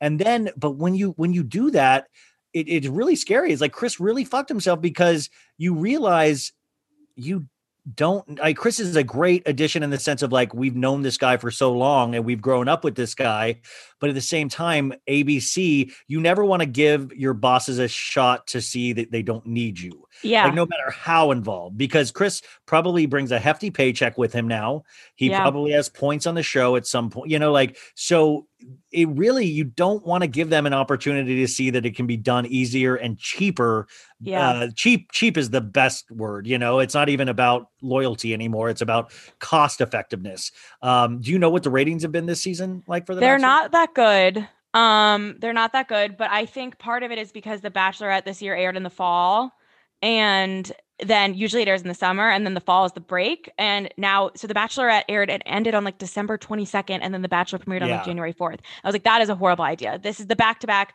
Tayshia and Claire season was, I loved it because it was a disaster. really Yeah. great they really managed that crew managed to make it work and it was Yeah. so fun to watch And it was fun also because like the La Quinta Inn of it, it was so ridiculous. And, yeah like, watching and so watching everybody janky. s- watching everybody sweat But it was all the like- fun. It was the fun Bachelor to make fun well of. it was like it was like um, serious. it was like uh like people at camp putting on a play. Yeah, like it had that camp vibe that i'm like i love that they're not just like you know flying out or like turning around a corner and it's like ladies and gentlemen train and then they dance to a train song because Yeah, the it band's was- there. I, I love had um I had Danny Pellegrino on here for the right reasons, who is obviously funny, hilarious, is, yeah. and he was watching his first season of the show, and it was the episode that they had Chris and Bri from The Bachelor "Listen to Your Heart" perform for Yes. Claire and Dale, and he was like, "Who are these people?" well, And I was love that they're like, we'll we'll risk somebody from the Bachelor Nation franchise, but we will not risk a real artist to come up here to La Exactly. Quinta. exactly. Um, but uh yeah, so I I mean that scary thing is like well also I think the other reason it's not good is because I'm sorry, I think Matt is like a, a stiff board. I think he is so boring. I know he's hot. Every, you know, everybody keeps telling me on TV that he's so hot. Look how hot he is in this He outfit. Look how he is hot. Yes. but I'm sorry, there has to be a little more, and I don't think he pops on TV. I mean, I you- think it was definitely a mistake to pick someone who has never been on the show before. Um, the formula works for them; it really does, because even it also gets people fired up. Whether they, like Peter the pilot, I always go back to was ended up being a disaster of a bachelor, and it was like some people loved him on Hannah. I Brown's still think about the wind the windmills thing with Yeah. him. It's fascinating. I like Oh, he gave that us makes so me much. laugh. Having sex in a windmill and then like that makes me laugh so much. Yes, and he if his season was also wildly entertaining because he, Yes. you know, he pulled the going trying to go back to the runner up, but then that didn't work. Then he was with the fifth place girl for a while, I mean, it gave us his mom. There was so much there, but overall, oh, his he's mom. regarded as Oh, a bad yes. bachelor. Yeah, and his mom's still on Cameo, fifty nine dollars. I check in to see if she's still on there. She's still selling them. Um, it's wild. And the Bachelor, it's like the lead matters, but not that much. The only thing the lead needs to know how to do is play the game. And I think Matt James is a great guy. I don't think he is a lead of the Bachelor franchise. Who do you think is a great bachelor? Ooh, I feel like like your Ben Higgins, who I it's like gag, I know, but he was a great bachelor because he was like you understood why girls like him because he's hot and he has he had a real job and he had the unlovable little slogan. Like you need the slogan, but you need to play the game, but also be a nice guy so they don't know you're playing the game. Like you can't come off as like Peter the pilot came off as like he didn't really care about people because he was like jumping around. Ben Higgins, like he said I love you to two girls, but we forgave him because he's Ben Higgins. You know what I mean? If that What do we think? sense. What, what, what do we think of Nick Viall? Oh, he also is he Vile Vile. I don't know. He's something else. Um, he was actually a really good bachelor too because he also played the game. He wasn't as likable as your Ben. Well, he went to the place I taught acting at. He was uh, one of our clients, and that was always interesting to like read his acting notes and stuff, Yeah, like I'm him sure. trying. And like sometimes there would be paparazzi outside our studio, which would crack me up. And uh, because one time he was photographed with one of the minor characters from like the hills and because she was in class with him and they're like they picked up those photos and i was like oh that's i wish i had run out and just been in the background of those photos I still get pitched. I actually I talk to Nick Viall sometimes, and I still we got pitched photos of him taking out the trash the other day in his sweatshirt with his oh he, oh oh so you're saying he took himself out that's Yeah, so I sent him a picture of it. I was like, Nick, good way to get in the promo. See the Viall Files, like you're wearing your your merch because you're taking out the trash, and you know he knows there must be some paparazzi who, for whatever reason, camp outside. I don't know He why actually- they think I mean, he's I, I- I don't really love him, but I do find him one of the smarter people and Yeah. like how the industry works. You know, like how he, you know, I believe he knows what's going I on. I will say the Bachelor Nation, one of the things that's also fascinating about them all is seeing who's successful post show, whether the relationship or just in like their lives. Because how many people have come off the show, tried to start podcasts, tried to start businesses, they work for two seconds, it doesn't work. Nick is one of the examples of someone who's still very much in the news, gets coverage, his show does really well, has a lot of business opportunities that aren't just sugar bear hair, like actual real stuff. He's an influencer, whatever. And some of them you watch them fail miserably trying to like launch this post show career. And he's an example of a good one. that's the other thing about Bachelor Nation I hate is that like we're creating monsters with these Instagram accounts. And it's like I always think of it like the NFL where they like start putting a fund away to help like people with CTE injuries and stuff for football Mhm. players. We need to like the Bachelor franchise or ABC needs to start putting money away that we can take care of these people once they retire in like a year after they're not famous It's called anymore. Bachelor in Paradise, Bachelor Winter Game. But then what ha- Sarah, what happens after that though? We need a bachelor retirement home. We like who we're gonna have like 300 bachelor people out there on the streets of LA just looking to us for handouts. you I know, especially in the pandemic, because they they going to events was like their main thing too, Oh. and there's no events. So the amount of Zooms I've been on in Zoom rooms with Bachelor people, Yeah. oh, there was no stagecoach for that guy to hook up with five girls from the Bachelor Nation. You know, Exactly, exactly. But when Paradise does come back, they're gonna have four seasons to choose from because they have Peter's girls, they have Tayshia and slash Claire's guys, they have Matt's girls, and then the new Bachelorette will be airing before. So they're gonna have four cycles plus all the people who have been waiting around that haven't been doing anything that want to get on. So it's gonna be cutthroat. I would love to be in on like or just uh, an article written about the casting of the next Bachelor in Paradise because you Mhm. want to know what those like what are those what when those casting gets thrown around are, are they talking about like okay well this person might potentially hook up with this person which would be good like I would love to know really how in depth they think this out you know especially the show has changed a little bit because in the beginning they all tried to pretend that they weren't all talking or like establishing relationships even though we knew they were but now they're all in like full-fledged texting relationships like the stagecoach thing like they're hooking up with each other anyway and then then so we, we come into like a love triangle half the time we don't even know but the, the producers certainly know yeah it's uh every Bachelor Nation person's DMs are like trash I bet but um have you seen the new the bachelor senior show they're trying to get casting for Yes, I did see that. Yeah, that's you know what? My I would love MJ from the Kardashians to be on there. Maybe I'm shocked we never got an MJ like full on like uh, Kris hooking MJ up with an older man because Yeah. they did like a really fake subplot of like MJ and Kris going to find like somebody for Khloé at a sporting goods oh, store. that was actually kind of funny it was funny, but it was It was like, so come on, stupid, yeah. guys, like Khloé's, you know. Uh, well, Khloé might date you. Okay, so Yeah. um, as we, I could talk to you forever, but like, let's get hit some other topics Mhm. here. Uh, this past week we had a, um, I think a Friday and Saturday we got a album cover drop. Uh, Justin Bieber is bringing the world together with his new album coming out in uh, March, I believe. Is that right? Mhm, I think so. Well- March or April. It's called Justice, and the graphic is him in like a I think a graffiti uh, tunnel, uh, uh, and he has his hand in his head like a face palm kind of, and it's like and this is just says Justice, and I don't know what did it make you feel?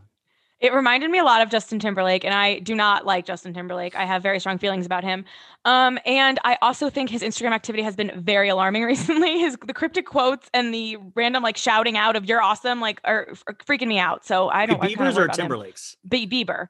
Yeah. Okay. So this is my other question. Did you watch the Billie Eilish uh, Apple TV documentary? I have not watched it yet, but I read like the revelations thing about it. Okay, so it's called uh, uh it's my it's a little blurry, I think, or something. I would really highly recommend everybody watch it. It's by RJ Cutler, who's a famous documentarian. I was shocked that he did this. Um, it's two and a half hours long. It's a real time commitment, but I think there are so many great nuggets. One of them, two of them being Justin Bieber's in it twice. We we find out that Billie Eilish She's like has obsessed been with him, right? obsessed with Justin Bieber. I mean, like there's videos of her in this from like 10 years old of her crying because she's like, one day I'll have a boyfriend and I'll feel bad because I will not love him nearly as much as I love Justin Bieber. Like, and I know, like, and then she like even talks about like knowing his birthday, where he is born, the hospital he was born in. She's like, she didn't even know the hospital she was born in, but she knew Justin Bieber's. And Stop. um, so so they meet at Coachella the, when she headline or when she did side stage at Coachella.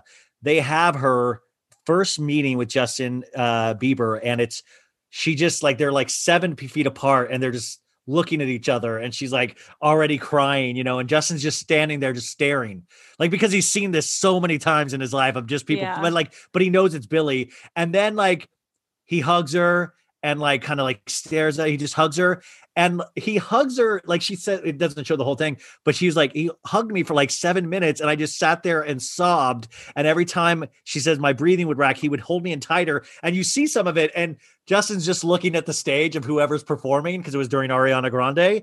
And it's like he was just sitting there just letting her cry and he's watching the show. And it was so and then he there's another where after she like swept the grammys he calls her on facetime and it's I, i'm worried about justin bieber. He was like I hey how do you feel? Feels pretty good right? Okay cool like yeah like this is so i'm so proud of you and the work and like uh uh your brother finn you know like it- he, it's just like he he it's so sweet but at the same time so like disattached. It's like because he's been there obviously but i just like he, i don't know if there's any there there. I, you know what i'm saying? Yeah, like- no, I totally do. Like I think it's like a because he got good-hearted famous at such a dude. young age. Yeah. yeah because if you watch the which uh, i'm not saying i have but i've watched the justin bieber documentary Oh, so have I. um yeah but i'm not supposed to it doesn't make me as cool as i want people to believe i am i've also watched the Katy perry di- oh there's a great Katy perry orlando bloom scene in this where orlando bloom is allegedly probably on molly or ecstasy as uh, older people call it and he's just hugging billie eilish and then billie eilish has no idea who orlando bloom is it is Oh my hysterical god. yeah, because then and then afterwards, his brother's like, "That's the guy from Pirates of the Caribbean," and she's like, "Oh my god!" And then she goes back out and hugs him again, and he's like, she thought it was just Katy Perry's boyfriend. "Yeah," and he- and he goes, "This is a hug from the universe. This is a oh universe hug." Yeah, he's like totally out of it. But yeah, Justin Bieber worries me, and that album cover worries me. We're coming off of the Yummy album. But also, it's really it's like Bachelor Nation again of like Justin, you do not have to bring the world together, you know, or maybe Yeah. you should. I don't know. Maybe it is his job.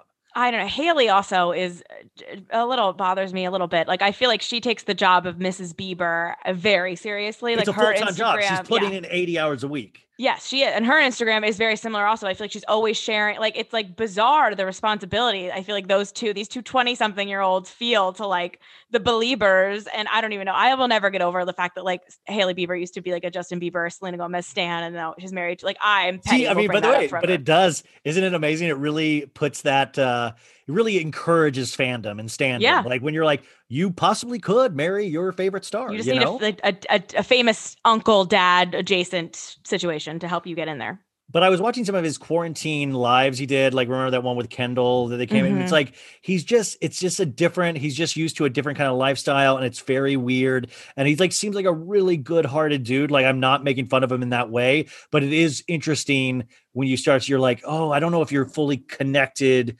to this earth be- and it's not your fault Yeah. but it's, it's weird to have such a talent and then I have it kind of remove you from real life completely and every time you see him with hailey it's like they're always kissing like he Yeah. needs her he needs to be touching her at all times you know Yeah. Oh my God. Oh yeah, you're so right. And I mean, after the pastor went down, I wonder how carl lentz with by the way did you guys that was a was that a big story for you guys Actually, what did not hit as big as I thought it would. It definitely we definitely covered it. I saw Carl Lentz once a couple.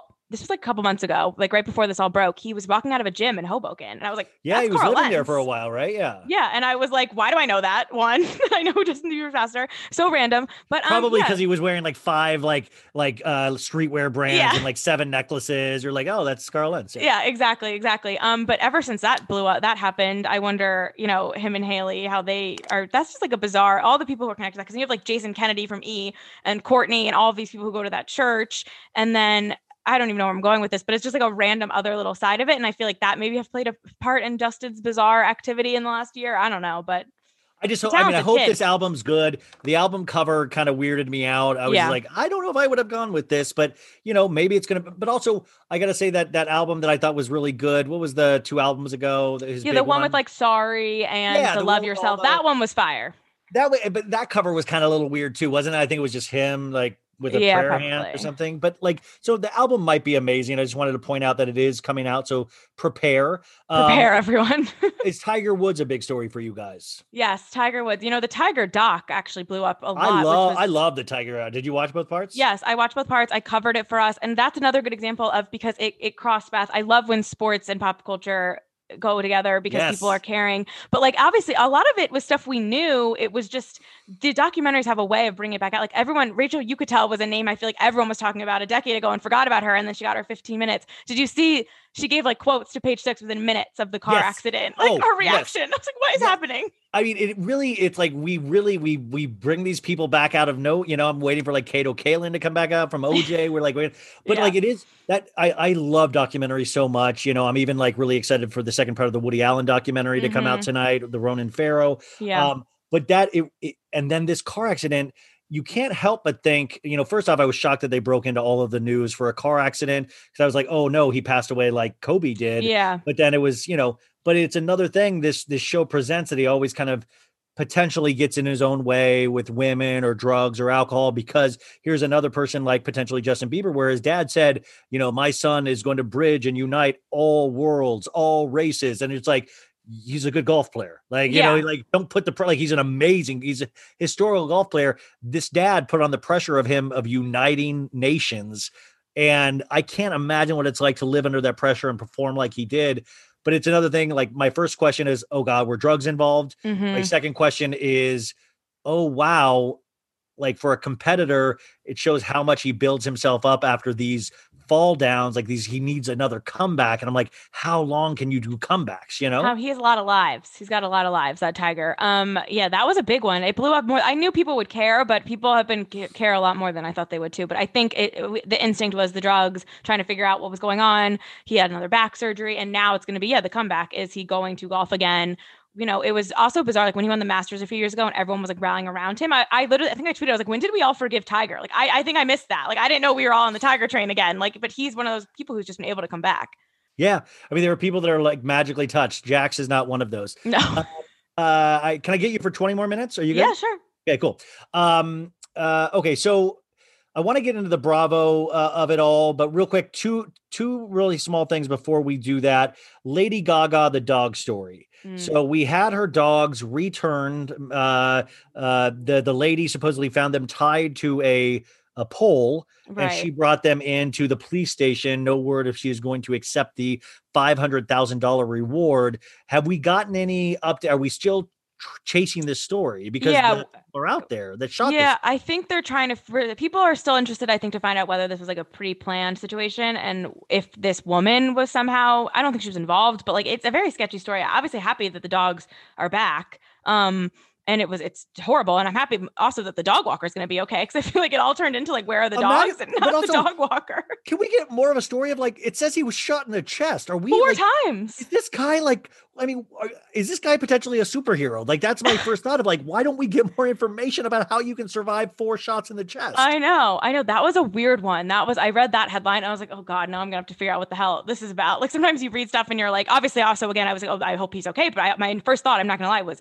what? Like I don't want. I want to write about Real Houses of New Jersey last night. I don't want to write about this. but it is a really because like you know uh, that that happened a mile away from me and it's like that Mhm. a mile away it's like a nice area it's not you know Yeah. but people are like you know there's two theories that it might have been because she had uh sang at the uh biden's that that that is getting floated all of a sudden Okay. at Biden's inauguration. And then the second one is that people are stealing dogs that are, you know, there was another lady in San Francisco I know this happened to, um, which is just horrific. And potentially they didn't know it was Lady Gaga. But I mean, I, I just, I have a hard time believing they didn't know they were Lady Gaga's dogs. And like I since she was in Rome and all the pictures of like it's hard when you know celebrities are well, out and the, do- the dogs were wearing meat dresses too. so yeah, that was- I'm that sure really- they yeah. had little monster like all over them. I don't know. I have a hard time believing that, but maybe maybe they maybe it and then that's where they got spooked. And when they found out that there was going to be like this big story, that's when they just like abandoned the dogs. I don't know. Yeah, I mean, like, but I mean, I'm just wondering if, like, I remember when Kanye, uh, when Kim got uh, the Paris burglary, Kanye, I think, was quoted as some like, like, you know, should I have these men killed? You know, like I'm just like Lady Gaga, like you know, I like the Liam Neeson, like I will find you. I have a special set of skills. I will find you and I will kill you. You know, yeah, I mean, that's just the worst one. thing to to. Okay, so I wanted to touch on that really briefly, and then secondly, I watched a horrific movie for the first time on Friday. It was called Twilight Breaking Dawn Part Two. Now, you told me you were a twihard. Uh, is that what you're called? Yeah, okay. I'm a retired twihard. You you tested positive for twihardness. Yes, I did. I okay. I was the perfect age when Twilight. The books were. I was a big. Every girl was a big reader in middle school, right? We all say that. Yeah, but I was reading I'm a like big reader. Yeah, that Hunger yeah. Games. Yeah. right Hunger Games, The Clique, Gossip Girl, It Girl, Sister Traveling Pants, Princess Diaries, all that stuff that became movies. That's the last time I read a real book. Now I only read Jessica Simpson and I Cameron know, Eubanks It's so for sad. I, I couldn't even read just. I listened to it. Like I'm so lazy. I listened to the book. You know. I listen to the book sometimes Yeah. too. Um, but for this one, it it Twilight was everything to me. I'm not gonna lie, and I remember very vividly being in middle school. I think I was in eighth grade or something, and my friend's mom bringing me and her in my pajamas to Barnes and Noble At at, midnight. midnight. to get Breaking Dawn, and looking around and seeing people dressed up. I was like, oh no! I had a moment. I was like, I don't want to be like them. Like I, I was like, I'm not wearing vampire cosplay. Like no, no, no. Like I was in my pajamas but those books and then seeing it that was one of those things seeing it on screen it, it really was not the same you, i had a much better image in my head of this horribly written dialogue and seeing them say it out loud it, kind of ruined it to be honest Yeah. I mean, well, I mean, uh, I guess the big question: Team Edward, Team Jacob. well that's the problem this had the same thing because when i read the books i mean i thought edward was the hottest thing on the planet but then when you see sparkling pale skin it doesn't really work on on screen Oh, And- you're saying the screen uh, made you realize that this was not Yes, okay. yes. he's not as hot, you know. Right, and watching him like watch her sleep, I was like, "Oh, in the Oh books, yeah. this felt That- by the way, now that's what I'm saying. creepy." Like, this is a stalker, and then also then you get into Jacob with this Renesmee shit. I'm like, that shouldn't even be allowed to happen. If you have that kind of problem where you imprint it on somebody, you do that girl like justice and leave. Like you leave town and say that is not right. This poor girl is like, why is mommy's friend always on top I, of rem- me? You I know. remember reading the books being like, oh, this is perfect. Everyone gets a happy ending, like including Jacob. And then when I got older and I watched these movies, I was like, what the fuck? it is so dark and disturbing. And I think that to me, it's like the cults are potentially, allegedly Scientology, NXIVM, Twilight. Those are the three big uh, alleged cults, you know? Yeah, but Twilight also did the same thing that like the Hunger Games did, where the guy they cast as the one you're not supposed to pick ended up being hotter by the end. Like uh, after like uh, Taylor Lautner had Oh, Jacob. a moment. Yeah, like he yeah, his no, his couple- abs had a moment. His abs and his he had a Tom Cruise like way of acting of like I say things very intensely. I remember very vividly being in the movie theater during the one like where he had the glow up because he was like ugly in the first one and then a new moon. It's like the Twilight Yeah. one, and everyone like gasping when he took his shirt off. Like it was like I remember like it was yesterday. That and then the in the final movie when they do like the fake out fight because in the books Yeah. they don't do that. So I was like, oh my god, they're going rogue and they're killing everyone. And then when they revealed it was like the clairvoyant thing, everyone be like, I was- like shocked. I was livid. I wa- I was like, you do not get to do that. Where it's like that was what would have happened if this fight happened. Like Did you I- rank the movies and which ones you liked the best or least? Did I miss that? Oh, I, I liked all of them the least, and uh, none of them the best. Like there was not, there was not. Well, I was. I gotta say, I was like as production. They they put more money into it as it went on, um, and so I was really the big thing. This is so silly, but I always post this picture of the animatronic Renesmee, Yeah. and I didn't fucking know that that Renesmee didn't make the movie. So I saw that on your Instagram. I was shocked. I was like, "Who is this baby?" I was like, "I don't remember the baby being that creepy." Like, I feel like I would have I- remembered. That. I am waiting for this baby. Like I'm looking forward to seeing the baby in action. And then they put a CGI face where it made like like Gretchen from OC's baby face tuned, you know.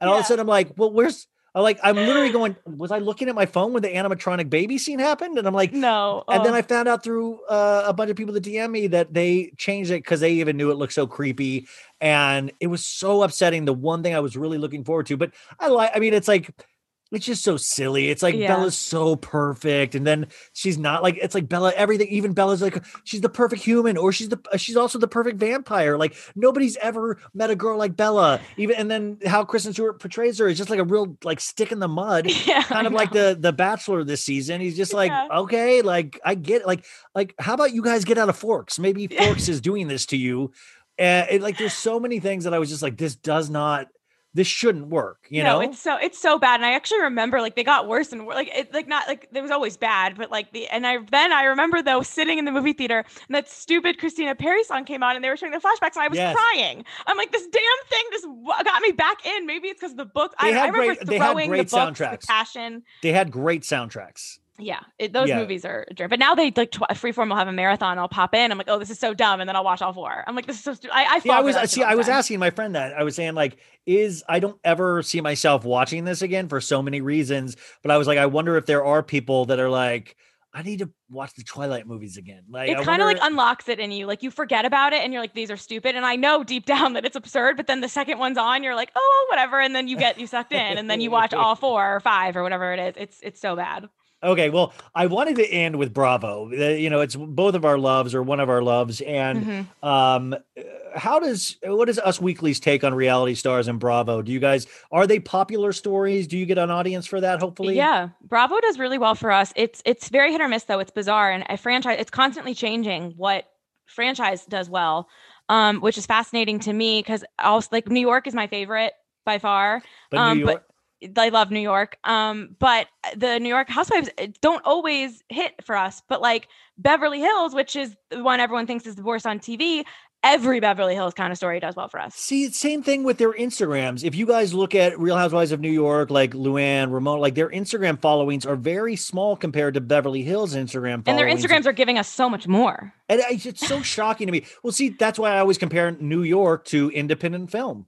You know, where Beverly Hills is the Michael Bay blockbuster, is the the Yeah. real like it might not fill you up, but like New York, you know, that feeds my soul, and Beverly Hills is just like candy, and it's like, oh, this is too sweet, and nothing really happened during this, you know. Yeah. Um, But they everything Beverly Hills does so. I mean that Denise stuff. I was so sick of writing about it. But ev- I wrote every different angle. I wrote timelines. I wrote quotes. I talked to Brandi. I mean everything, and every story blew up. And I was like, this is the same information regurgitated. Like, why are people still reading this?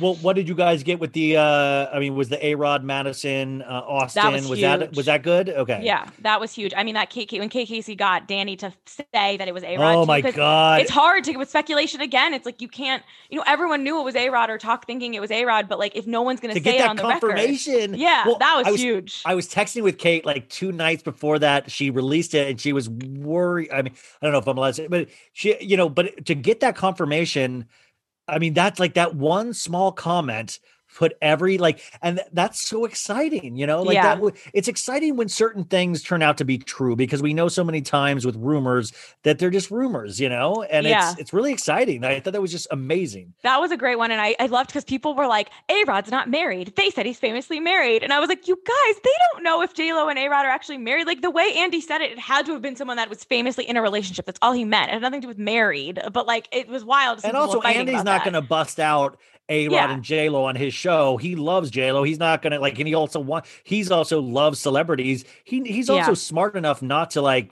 you know, whatever rumors happen outside of the show, but he's not going to name that on TV. You know, he'd rather Yeah. talk about Brandi and, you know, Denise going down on each other than something like that. You know? totally. Yeah. But we cover Bravo a pretty decent amount and we'll try stuff out. So like we didn't cover used to cover Summer House at all. And then I watch it. So we started last year and like some like I think the first thing we ever wrote about Summer House was I was watching Hannah and Paige on Instagram Live and Hannah like joked about watching Luke go down on her in front of her parents. And I was like, that's a good headline anyway, because it's like NSFW, sex, whatever.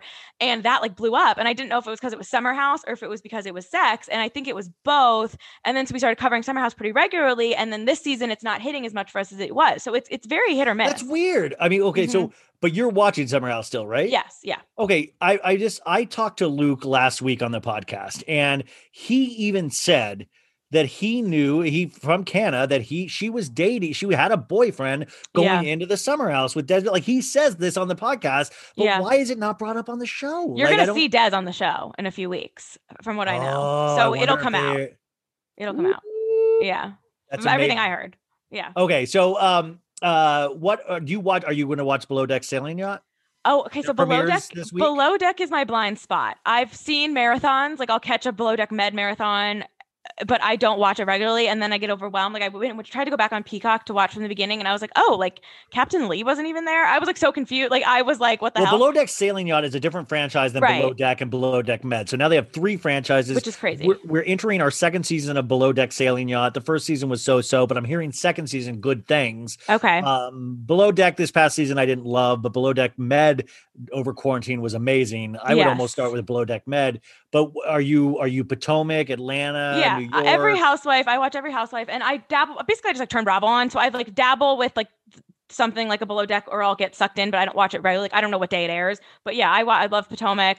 Atlanta, I was kind of falling off on a little bit, but then I knew the stripper episode was coming on, so of course I'm all caught up. Iconic television, Dallas, I watch them all. Yeah, I watched Dallas. I you know I think Dallas is having a great season. It is having I really- and it's it's I don't expect anything. I don't expect anything, so I feel Yeah. like I get rewarded for uh, giving them like not expecting anything. you I know? totally agree, and I, I I worry about New Jersey just because the premiere and it was so strong, and now I feel like I don't want to fight about the same thing all season. That always makes me nervous. I don't Well, like when they drag it out. But I hate that. Yeah, they let the air out. The second episode, like the first episode, was perfect TV. Mhm. Who no, I don't care what side you are on, guys. Like I said, whatever agreed. side you want to be on. But uh episode two let the air out completely of the bag of like, yo, Yeah. like we want like resolve this now. Obviously, you have other storylines to get to, and it kind of points out that Jackie is not the strongest character unless she's in a situation. Because I didn't want to Yeah. see Jackie cut her kid's hair and go like, "Do you care if somebody's mean to mommy?" Like, you care. gotta go on the trips. We Bravo needs to lay down the law. This skipping filming, this not showing up to reunions, like Not- it's gotta stop. Does not fly. They need to be able to sign something where they can forcibly be made. Like people have to drag yes. them there. Because that's another thing. Real Housewives of Salt Lake City. Did you love it? Lo- I loved it. Yeah. I loved it too. But like Meredith, we get it. It's cute that you disengage. Iconic line. Yeah. You keep it. If you keep disengaging, I'm going to fine you ten thousand dollars for every disengagement because you're Totally. ruining filming. Can Like, I ask you you a question about Salt Lake City? Yeah. Because I really liked it. Um, I had a little bit of a lull in the middle, but the beginning, strong, strong, strong start, strong end, fabulous reunions, so good. But I found myself during the season, I loved Heather, and I didn't really care for Lisa or or whatever. I was like, she's not really doing anything. But during the reunion, I almost found myself flipping, and all the people I hated on the show, like I liked during the reunion. I I, I was like all over the place. I don't know whose side I'm on. Well, th- which is great. That's how you want to enter Yeah. a second season. I really think they've set themselves up beautifully. And they gave Mary a backstory finally that we actually, well, not a backstory, we knew it, but they filled in some blanks that, you know, and uh, not really great, but enough. Yeah. That's why the second episode of the uh, reunion was so great because they did something very different and kind of focused on one character. And she got very involved in all the other drama too. I was like, Mary was talking more And- than Whitney. And she spoke somewhat coherently in regards to other ladies, which shocked me. Well, but it's another thing where I'm like, you know how we give men like an easier time with everything in life. I feel like that's how we do with Mary. It's like, oh, she made a sentence. Good for Mary. That's She got out of the closet. Yay. That's good for her. Good for her. She- she showed Um, up. But okay, yeah, exactly. Like Heather, like so I recapped this fully last week on the episode. I did like a solo recap, and I really because I love Heather Gay. Was I Mhm. feel like every episode of the season she made me love her more. She always said something very like she had one Heather moment or Heather gospel that I'd be like, oh my god, that makes so much sense. By the third episode, Heather did a rare misstep for me where she, you know, Lisa and Meredith were having a conversation about Meredith's marriage, and Heather butted in and said, "Well, my divorce, da da da da da da," and tried to bring it back to her. And it's like, I know Heather is a fan of Bravo, have been a fan of these shows for years. I just felt like she did not. She hit the the met hit the pedal instead of hit the brakes, Yeah. and she pushed too hard on that third one. Where it started to like, I still don't. I, I still think Lisa's sort of a mean girl. Mhm. I don't get her support of Jen Shah.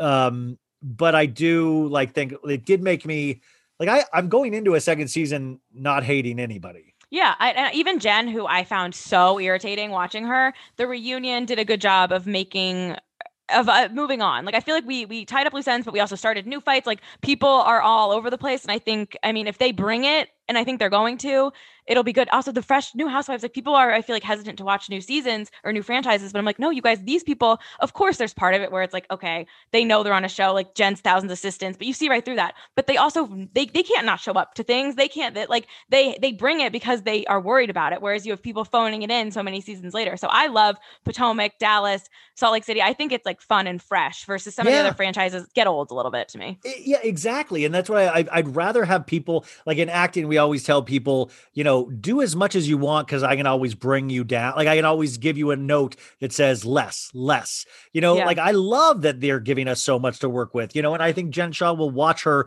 quote unquote performance and hopefully bring it down. But I will say, I think I was really confused by her. Um, you know, bringing uh, race into the Yeah. aggressive comment. And I don't know if I'm, uh, I- I can speak on this, but it was just felt very like, whoa, you were one of the most aggressive housewives I've ever seen in the history of housewives. I didn't realize, like, I understood what she was saying in regards to it's very dangerous to label, um, um, you know, a black woman a bully or so. I understood that. Yeah. But then if, but then I'm like, but Jen, but watching it back, don't you see how you attacked and were aggressive even without being provoked sometimes in multiple episodes? I hope they talk about that more on the second season, or I'll be curious because you saw Jen Shah make up with Mary to almost have somebody to interact with on the second season, you know? Yeah, and the Lisa um Jen alliance actually like working throughout the whole reunion kind of surprised me because you could tell they went into that being like, all right, even though Lisa was the one who was like, I never want to be friends with Jen again. They clearly had some sort of something going on. I love when you can try to figure that out, but I want I don't think that's gonna last. I don't think Jen Shah can keep an alliance going with anyone, to be honest. It'll Definitely be, not. It, it will be interesting to see these ladies and how they change. Uh, I always talk about this in regards to sec, you know, the second season slump. I'll be Mm. interested to see how Leah McSweeney does this uh, season. yeah. uh, because we gas these people up so much. It's like Bella and Forks. We gas her up so much. Like she's so perfect. You're so perfect, Bella. Oh my god. Wait, not to talk about Twilight again, but how great was Anna Kendrick's character? Because she was the only one who was like, I don't get it. Like she was perfect in those movies. She Yes. actually was funny. By the way, if Bella, my theory is if Bella did not come to Forks, Edward would have gotten her pregnant. Yeah.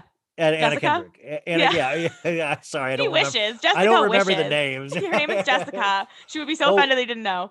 By the way, those poor uh, high schoolers that didn't get in that last film. None of those guys got in the lab part two. You know. No, no. they- I mean, Anna Kendrick was probably like, "Get me the hell away from." I signed a contract, and now I'm a big star, and I have to be Yeah. the background character. Have you guys heard of Pitch Perfect, a real franchise? Yeah. Oh, so freaking good. Um, okay, so Bolo episode uh did it, it it did what it needed to do. I thought it was a great housewives episode from start to finish. Um, if you ever get married, would you have Bolo at your um uh your bachelorette party? A hundred percent. A hundred percent. Really, I- hundred percent. A hundred percent. you would you would be welcome to joining the ju- dungeon. Yeah, sure. I and I, we talked about this on Clubhouse too, and people were saying that they don't like Kandi, and I was like, you guys, Kandi is everything, and we wouldn't have any of this without Kandi. How do you not like Kandi? Like I feel like she's so likable. I can see Kenya being a toss up, but even Yeah. Kenya, like I don't personally love Kenya, but I know that Kenya puts in the work. Like she's a good, good housewife. she's a good housewife because she creates it. I don't like when housewives say that they, well, I know what I'm doing. Like, no, that's just who you are as a person. She's I think also you, really like that too. Like I remember on Bravo I'm Red Carpet, she was She's owning really it. Like, like it was, that. it became the Kenya show when there was all these people walking around. She didn't give a crap about all the other housewives in the like. It was so fascinating to see all of their dynamics like that. But Kenya is, yeah, she's not great all the time, but she's great TV. Like, yeah, like her then like all of a sudden trying to like, you know, quote unquote slut shame the other ladies and trying to figure out who had sex with Bolo. I mean, it's gross as hell because what happens in the dungeon stays in the dungeon, but I love it for TV. Yeah, you, know? can't turn off the cameras. That's BS. That's the same I'm excited thing. to see it tonight. Like, I'm Yeah. very excited. And I Um, thought the season had been a little. I mean, it was a great start, and I think they were having important conversations. And it was like Porsha is amazing, and there's so much to it, but like a little too much Cynthia wedding planning, a little too like I got the new girls aren't totally doing it for me. Like I don't know. Atlanta has been interesting. I feel like ever since like that's this season, Nene and Kim came back, it never really found its groove. It, it was so good for a while, but I don't I, know. lo- I like that they have set up potentially in like you know they keep saying auntie you know you're acting Mm, very auntie-ish. yeah. I love the older younger women kind of dynamic. I hope Yeah. they play into that a little bit more because I found or or I just think Atlanta has been a little bit uh hit or miss. So I'm trying to find things to like about it. Yeah, But this I mean the women are also great perfect. though. Like Oh, the yeah, they're like all great Kandi, individually, Porsha, yeah. But can It's they just a weird- work together as a and and by the way, that's great. They work together as a sexy team for Bolo, and that brought them together, you know. Yes, and Kandi, we, would not have had that without Miss Kandi Koated Night. So I love Kandi, and I think it's perfect that she's like the most followed housewife in real life. She is actually an actually talented, Wait, good she's the human most. being. Wait, you say she's the most followed? yes, she has. Kandi is Kandi has over eight million Instagram followers. No housewife is even close to that. for real. Not even Yeah. Bethenny Frankel. No, Bethenny's in like the two mil category. Holy I'm pretty sh- sure. Oh my god, that's I. That's I. I wow, I'm, I'm actually just stunned by that. That's actually really fascinating. I think it's because Kandi has non-housewives followers too. now you work for Us Weekly. Have you gotten any rumors across your desk that Bolo is joining Winter House? Wouldn't that be something? What do you think of Winter House? I okay. See, everybody's of two minds of this. My mind is hell yes. Mhm. Hell yes. Use the make it the Bravo universe. Like this is what needs to be done. TLC is lapping Bravo. Like they are lapping Bravo with minimal content. Bravo has the characters. Bravo has the like th- th- they can do this. They don't need to be scared. This doesn't mean it's going to hurt the other franchises. They and uh, we found that out with the announcement this week of All Star Housewives too. Yeah. Supposedly, good. Get in the fucking game. Yeah, Like, I'm all for here- it too. This is I what TV is now. me, but yeah, I, I don't know why we need Kyle and Amanda at another house when they're just to what do they are they trying to make their wedding they're ruining their relationship? Like I'm very confused by that one. Um, but I think it'll. I mean, I don't know. They know what they're doing. It'll be good. So I know there's supposedly gonna be it's some newbies Kyle, too. Amanda. We saw Luke. Uh, Kyle, Amanda, Steen. Luke, Ciara, um, then DePage, and no Hannah. I'm here. no Hannah, no Hannah, no Carl. I don't think. Oh, was really? No interesting. Carl. No Oh. Carl. Um, and then obviously Craig and Austen. Um, and then some new. I know I've heard. I can't say, but I've heard some stuff about the the new people who aren't Bravo celebrities too. Oh, they're they're interspersing new people. Okay, that's actually something I was not aware of. That's amazing. Any any truth to the rumors that Madison might be showing up? Um, I haven't heard that, but I I know that the plan is to have people coming at different times. So it'll be kind of like a Bachelor in Paradise of it all, where you know everyone gets comfortable and then they drop someone else in. So I could see them, obviously. Wait, but is there a host of Winter House? Is somebody like welcome to Winter House? Like, is there a Chris Harrison of maybe Winter that's House? where Chris Harrison's going. Oh my god, what a dream! Yeah, Chris Harrison's like, It's I'm like not the wolf big- police, you guys. Yeah. Hey." It's like so and Bravo, you can you can say whatever you want on ABC. we're, we're mainstream. Um, it's like it's like Celebrity Big Brother, but they don't have to make them do silly games. I guess. I love see, I love that. I'm all for any kind of iteration because I feel like that's where TV is going. And I feel like Bravo is like two years behind with like Netflix, Netflix jumping into the game. Like they took Bravo's formula and they're like making they're making better shows out of it. And I need Bravo. That's why I love Salt Lake. Because I was like, yes, they're getting in the game. They're showing that these franchises are still very viable. And Bravo needs to think outside the box because everybody else is doing it and winning at it, you know? Yeah, like I don't need backyard envy. I need Yeah, like, like, where my backyard envy fans at? Where's my where's my camp getaway fans at? Yeah. some of the shows that they've put out in the last couple years because they've had a hard time. I feel like getting new shows like off the E is the same way. I'm like, who is watching the Bradshaw Bunch? Like, I don't get these No, and they're they're like, okay, what could uh okay, Kardashians, what do you think? Sexy, new, what do you think? Uh I think Terry Bradshaw and his Yeah. family, you know, like what? Very bizarre. So both Well, how long NBC will E overall- survive? How long will E survive? I know it's all part of the same conglomerate, Yeah. but you got Ryan Seacrest leaving, which we will not be seeing him on the uh, wait, how is the No. It working? Like, is it just the presenters or? Yeah, so the presenters are going to be in person, but even like Tina Fey and Amy Poehler aren't going to be in person. One They're of them's in New York and one's in yeah. LA. Yeah, so it's supposed to. I'm sure they'll be hilarious, and that was a great call to bring them back. I think that's one of the only things people are are interested in. But yeah, no, E is uh, in a very interesting spot because they don't even have E News anymore. They just do the, the Daily Pop, the Nightly Pop, everything's pop. Um, and I'm like, who's watching Daily Pop in the middle of the? I guess it's on at, at nine in LA, but like in noon, I don't have. No one's just no one. I feel like my age is turning on E in the middle of the day. I used to watch E News, but I don't know. It's bizarre. I just get really nervous. I'm like, E, what do you you gotta like get like just when these things you're like part of the like purvey like you're part of the reason this Pop all culture- yeah, exists. for sure. Like get in the game. Like you do are you do, do you not have access to your own catalog anymore? Yeah, know? even E Online sometimes fascinates me on like what they post and what they cover. Obviously, they cover the Kardashians really heavily, and they do some Bravo stuff. But you think, I mean, it's NBC; they should be able to get any clip or whatever first. But like People Magazine usually gets to beat them out on a lot of like big Bravo news, and I'm like, you'd think E would tap into that more, but maybe their audience doesn't make the connection and doesn't care as much. I don't know. The last thing is Vanderpump Rules. Um, Mm. Do you think it's coming back? Yes, You do, yeah, I do too. Actually, I think it's a money making property, regardless of anything that's happened in this. Scheana moved back to LA already because SUR has just reopened. So I think that's the indication we need to know. Somehow Well, I mean, Scheana's going to give what birth. would- I mean, that's oh my god! If Scheana gives birth in the back alley at SUR, oh That's a show. My God, That's the only have- thing I want to see if it's Scheana's pregnancy. Ryan, make a meme of that immediately. Oh That's my good. god, that is amazing. You just got me excited for the new season. you just got me excited for the new season.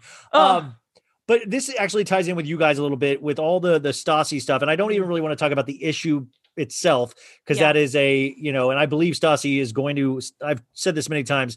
She's going to have a career whether she anybody is. likes it or not. Um, but I did notice with uh that st- when that Stassi story broke, she did hire a PR crisis manager. I'm forgetting his name at this point, but I remember covering this back uh, on the podcast. Honig. That's it. Yeah, yeah, yeah. Uh, and he, you know, his client even had um uh Jim Edmonds. He Yes, I we Dan- I've Danielle Staub, Steve. Jim Daniel's- Edmonds. oh, he set me up on some Danielle Staub call one time. That was quite the journey. I'll tell you about it another time. um which so my thing was that you know they hired him and then all of a sudden i started seeing a flood of stories on publications like daily mail us weekly um and it seemed like i couldn't you know of like Stassi spotted out and about with her baby bump and Mhm. and i hated because i'm such a fan of pop culture and a fan of how these things work and i don't necessarily know how these things work but i presume a lot you know and i remember they had put that baby announcement out pretty quickly after all of this and I Mhm. was like, after she had hired the PR counselor, and I was like, is this something like, are they actually telling her to use the baby as a way to get back into people's good graces? Does that happen in pop culture? It does happen sometimes. Uh, There will be people trying to control the narrative. Uh, People, you're not going to believe me, but I broke the Stassi pregnant story. Me and Mike Us Weekly did, and I wrote the story. And I wrote it a few days before it went published because we knew, and we were trying to. They How do you know? we you didn't. we- know? We had a source that told us Stassi was pregnant, and it was not her publicist. I Was will it Kris? say that. Was it Kris Jenner? It was yeah, it was Kris Jenner. it was um Scheana's unborn baby who wasn't even conceived yet. No. Um it was I can't say who it was, obviously. take. I can't say who it was, but it was, was, it not, Jax Taylor? It was it was Taylor. no one uh, it was not Stassi, it was not Beau, it was not Stassi's publicist. It was not. Sometimes it is. Sometimes you know I know. I think I know who it is. I'll tell you afterwards. I think Okay. I know who it is. Well, it Stassi's pregnancy, so we prepped it. I actually got in the shower. It was a Saturday. I wasn't working, and then it whatever we got the go ahead to post. I whatever. I get out of the shower. My phone is just blowing up because my name was on the story, even though I wasn't the one who pressed publish. So I wasn't even working, and everyone was DMing me saying you you know are part of the problem you're giving Stassi a positive spin and all this stuff and I and I get that that was definitely a conversation we all had of like how do we cover these people you know do you call Now them that like this happened and yeah, stuff do you like call that. them like yeah. disgraced reality star and headlines? Like, I don't know. Like, are we gonna start calling Chris Harrison disgraced bachelor host if he doesn't come back? Like, maybe, I don't know. But the thing is, it's like she it was still news and it wasn't like we were trying to say, like, oh, we love her, we're so happy for her. The cap, everything was supposed to, we kept it very straightforward on purpose. And it Stassi to this day is Straightforward just means the information, right? yeah, like we Just the wrote it, we weren't trying to be cute. No about it, personal you know? opinion. No, yeah, yeah. yeah, we weren't trying to, you know, maybe don't use a thousand heart emojis like you normally would for for a baby announcement. Like we tried to just keep it to the facts. And I think, but Stassi to this day still does so well for us. And Kristen, not so much, whatever. But Stassi, people, I don't know if it's just because people feel like they're not getting things and they want something from her, or what it is, but Stassi's like a top celeb for us. It's wild. So, but I mean, how much of that, or even in other stories, like when you hire a PR person or even a PR crisis counselor person, there's a natural relationship, I'm assuming, between publications and that person to get Mhm. their clients or even new clients in the magazine. That does happen, right? Or like, or Yeah, is it, it just, but it still has to, like, is it like the bottom story when you're they're trying to break somebody into like the biz? Like, Yeah, I mean, there's I'm just, I'm just like, who do I need to hire, Sarah? Yeah. Who do I? How do I get into Us Weekly? What do I need to do? I need to Now like have- find Lady now that you Gaga's have- dogs. yeah now that you have me i'm i'm i feel like i'm a good little eh, little whatever um but like um it's interesting Eh, there is of course rep play but a lot of it the rep a lot of times it's us going to the rep with information saying can you confirm this can you deny this do you care to do one of those things on or off the record um is this person doing interviews? You know, Stassi turned down interviews about her pregnancy when we asked. She she didn't.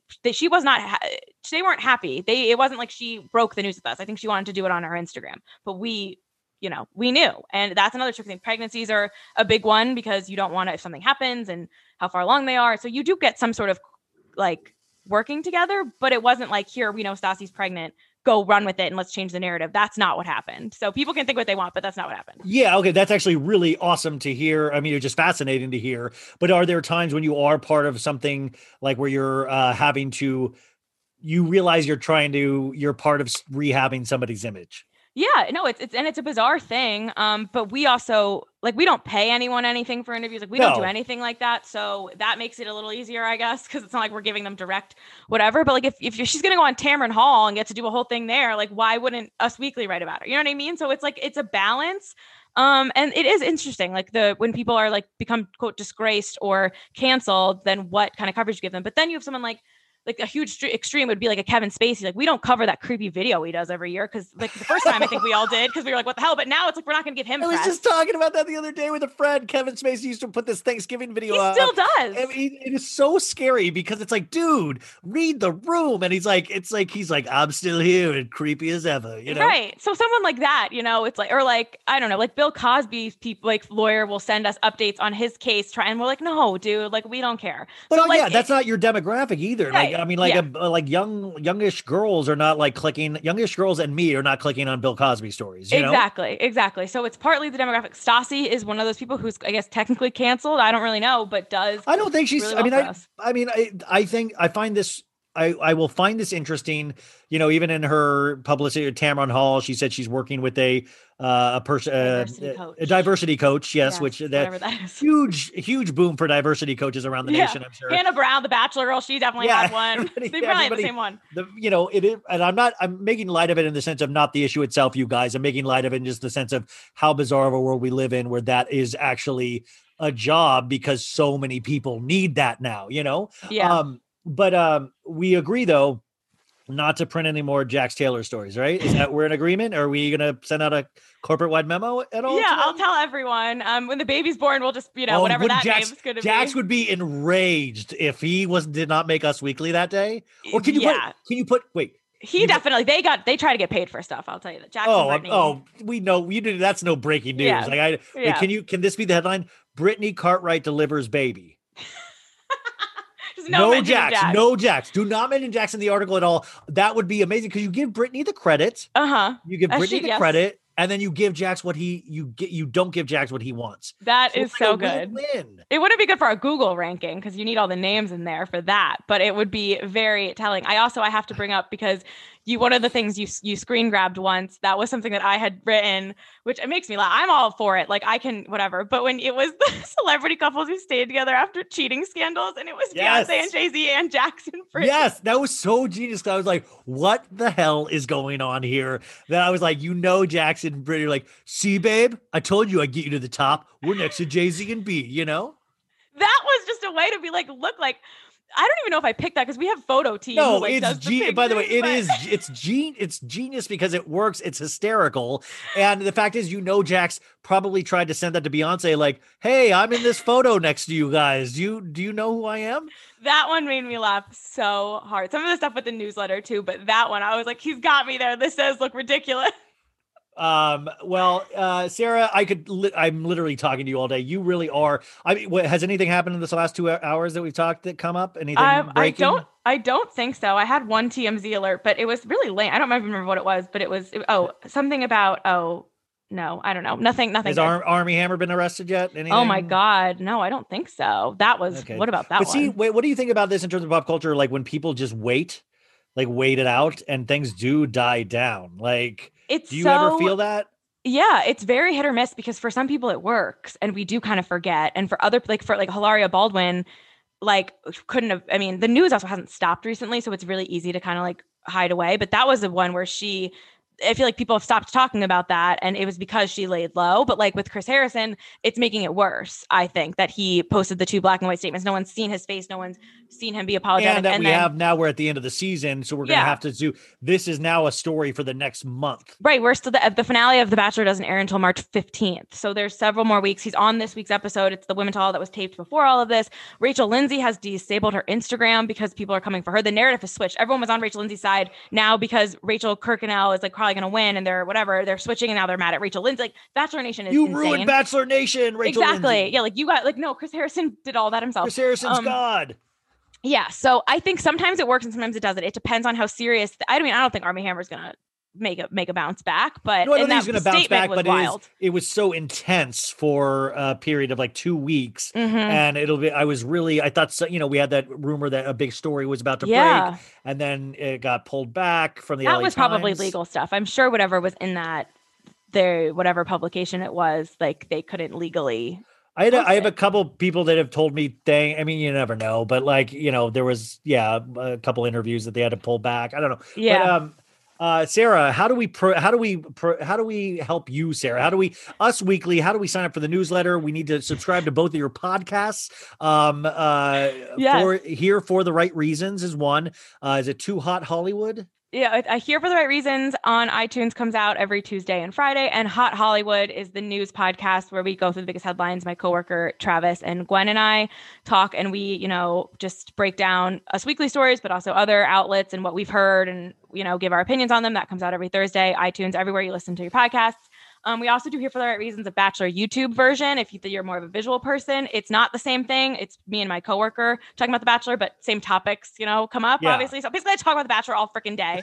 um, so if you care at all, go listen. I just got a review saying my solo episodes are better than my guests. So apparently, I'm not a good interviewer, but I can rant by myself very well. No, you do. I I real I got to tell you, from a podcaster to a podcaster, I loved your solo episode. Wow, I, I really did. I really thought I actually learned something. I was like, oh, this is really really good. I subscribed to it. You know. Wow, Um, thank you. And yes, uh, of course, go to usmagazine.com and you'll get about seven pop-ups for the newsletter and type your email in. Guys, it's it worth it. times a day. Sometimes it is so worth it. I look forward now to opening them up so much because I'm like content. This is content for me. I can either like, you know, it's just great. So thank you for your service. I Oh, really do. I really do view you as a hero. Um, really because you you have the job. Like you really had my childhood dream job. You have my childhood dream job.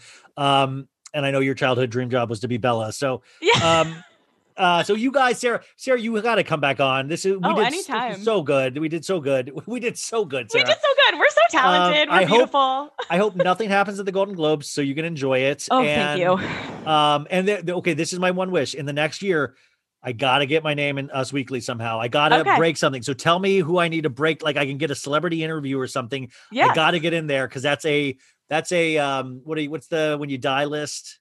Oh, bucket list. That's my bucket list. Yes, Your Us oh, Weekly wow. is my Us Weekly and Daily Mail bucket list. So, I can definitely help make it happen. The key for you is to flag them to me with time codes. If your podcasts are going to be super long, I'm probably not going to listen and find all the Jews. No, no, no, no, no. I have to listen to a lot so of I podcasts. should wait. So I should have hit you up after the Luke one and said, "Hey, he says Hannah had a boyfriend going in." yeah, and tell but me that doesn't rough. do good. That doesn't do good for you, though. You said though. You know, some, but everything's hit or miss. We try stuff all the time. That's Kate Casey's very good at sending direct quotes. If you send the quotes, Kate, Kate, Kate taught me. Kate taught Yeah. me what I should do, so I do know what you're. Yeah, yeah. if you send the direct quotes, and people always say like, you know, they feel weird. I love getting like. Oh, yeah, I get so sending stuff. nervous, like Yeah, uh, asking nervous. people and all that stuff. So, um, also, are we allowed to promote your personal Instagram, or you Oh prefer yeah, not of to? course. At It's Sarah just- Hearon. Sarah Hearon. It'll be on the show notes, you guys. So go support. Uh, show her Baddie Nation is alive and well, just like Bachelor Nation. And Sarah, we will talk to you next time. Thank you so much. Betches.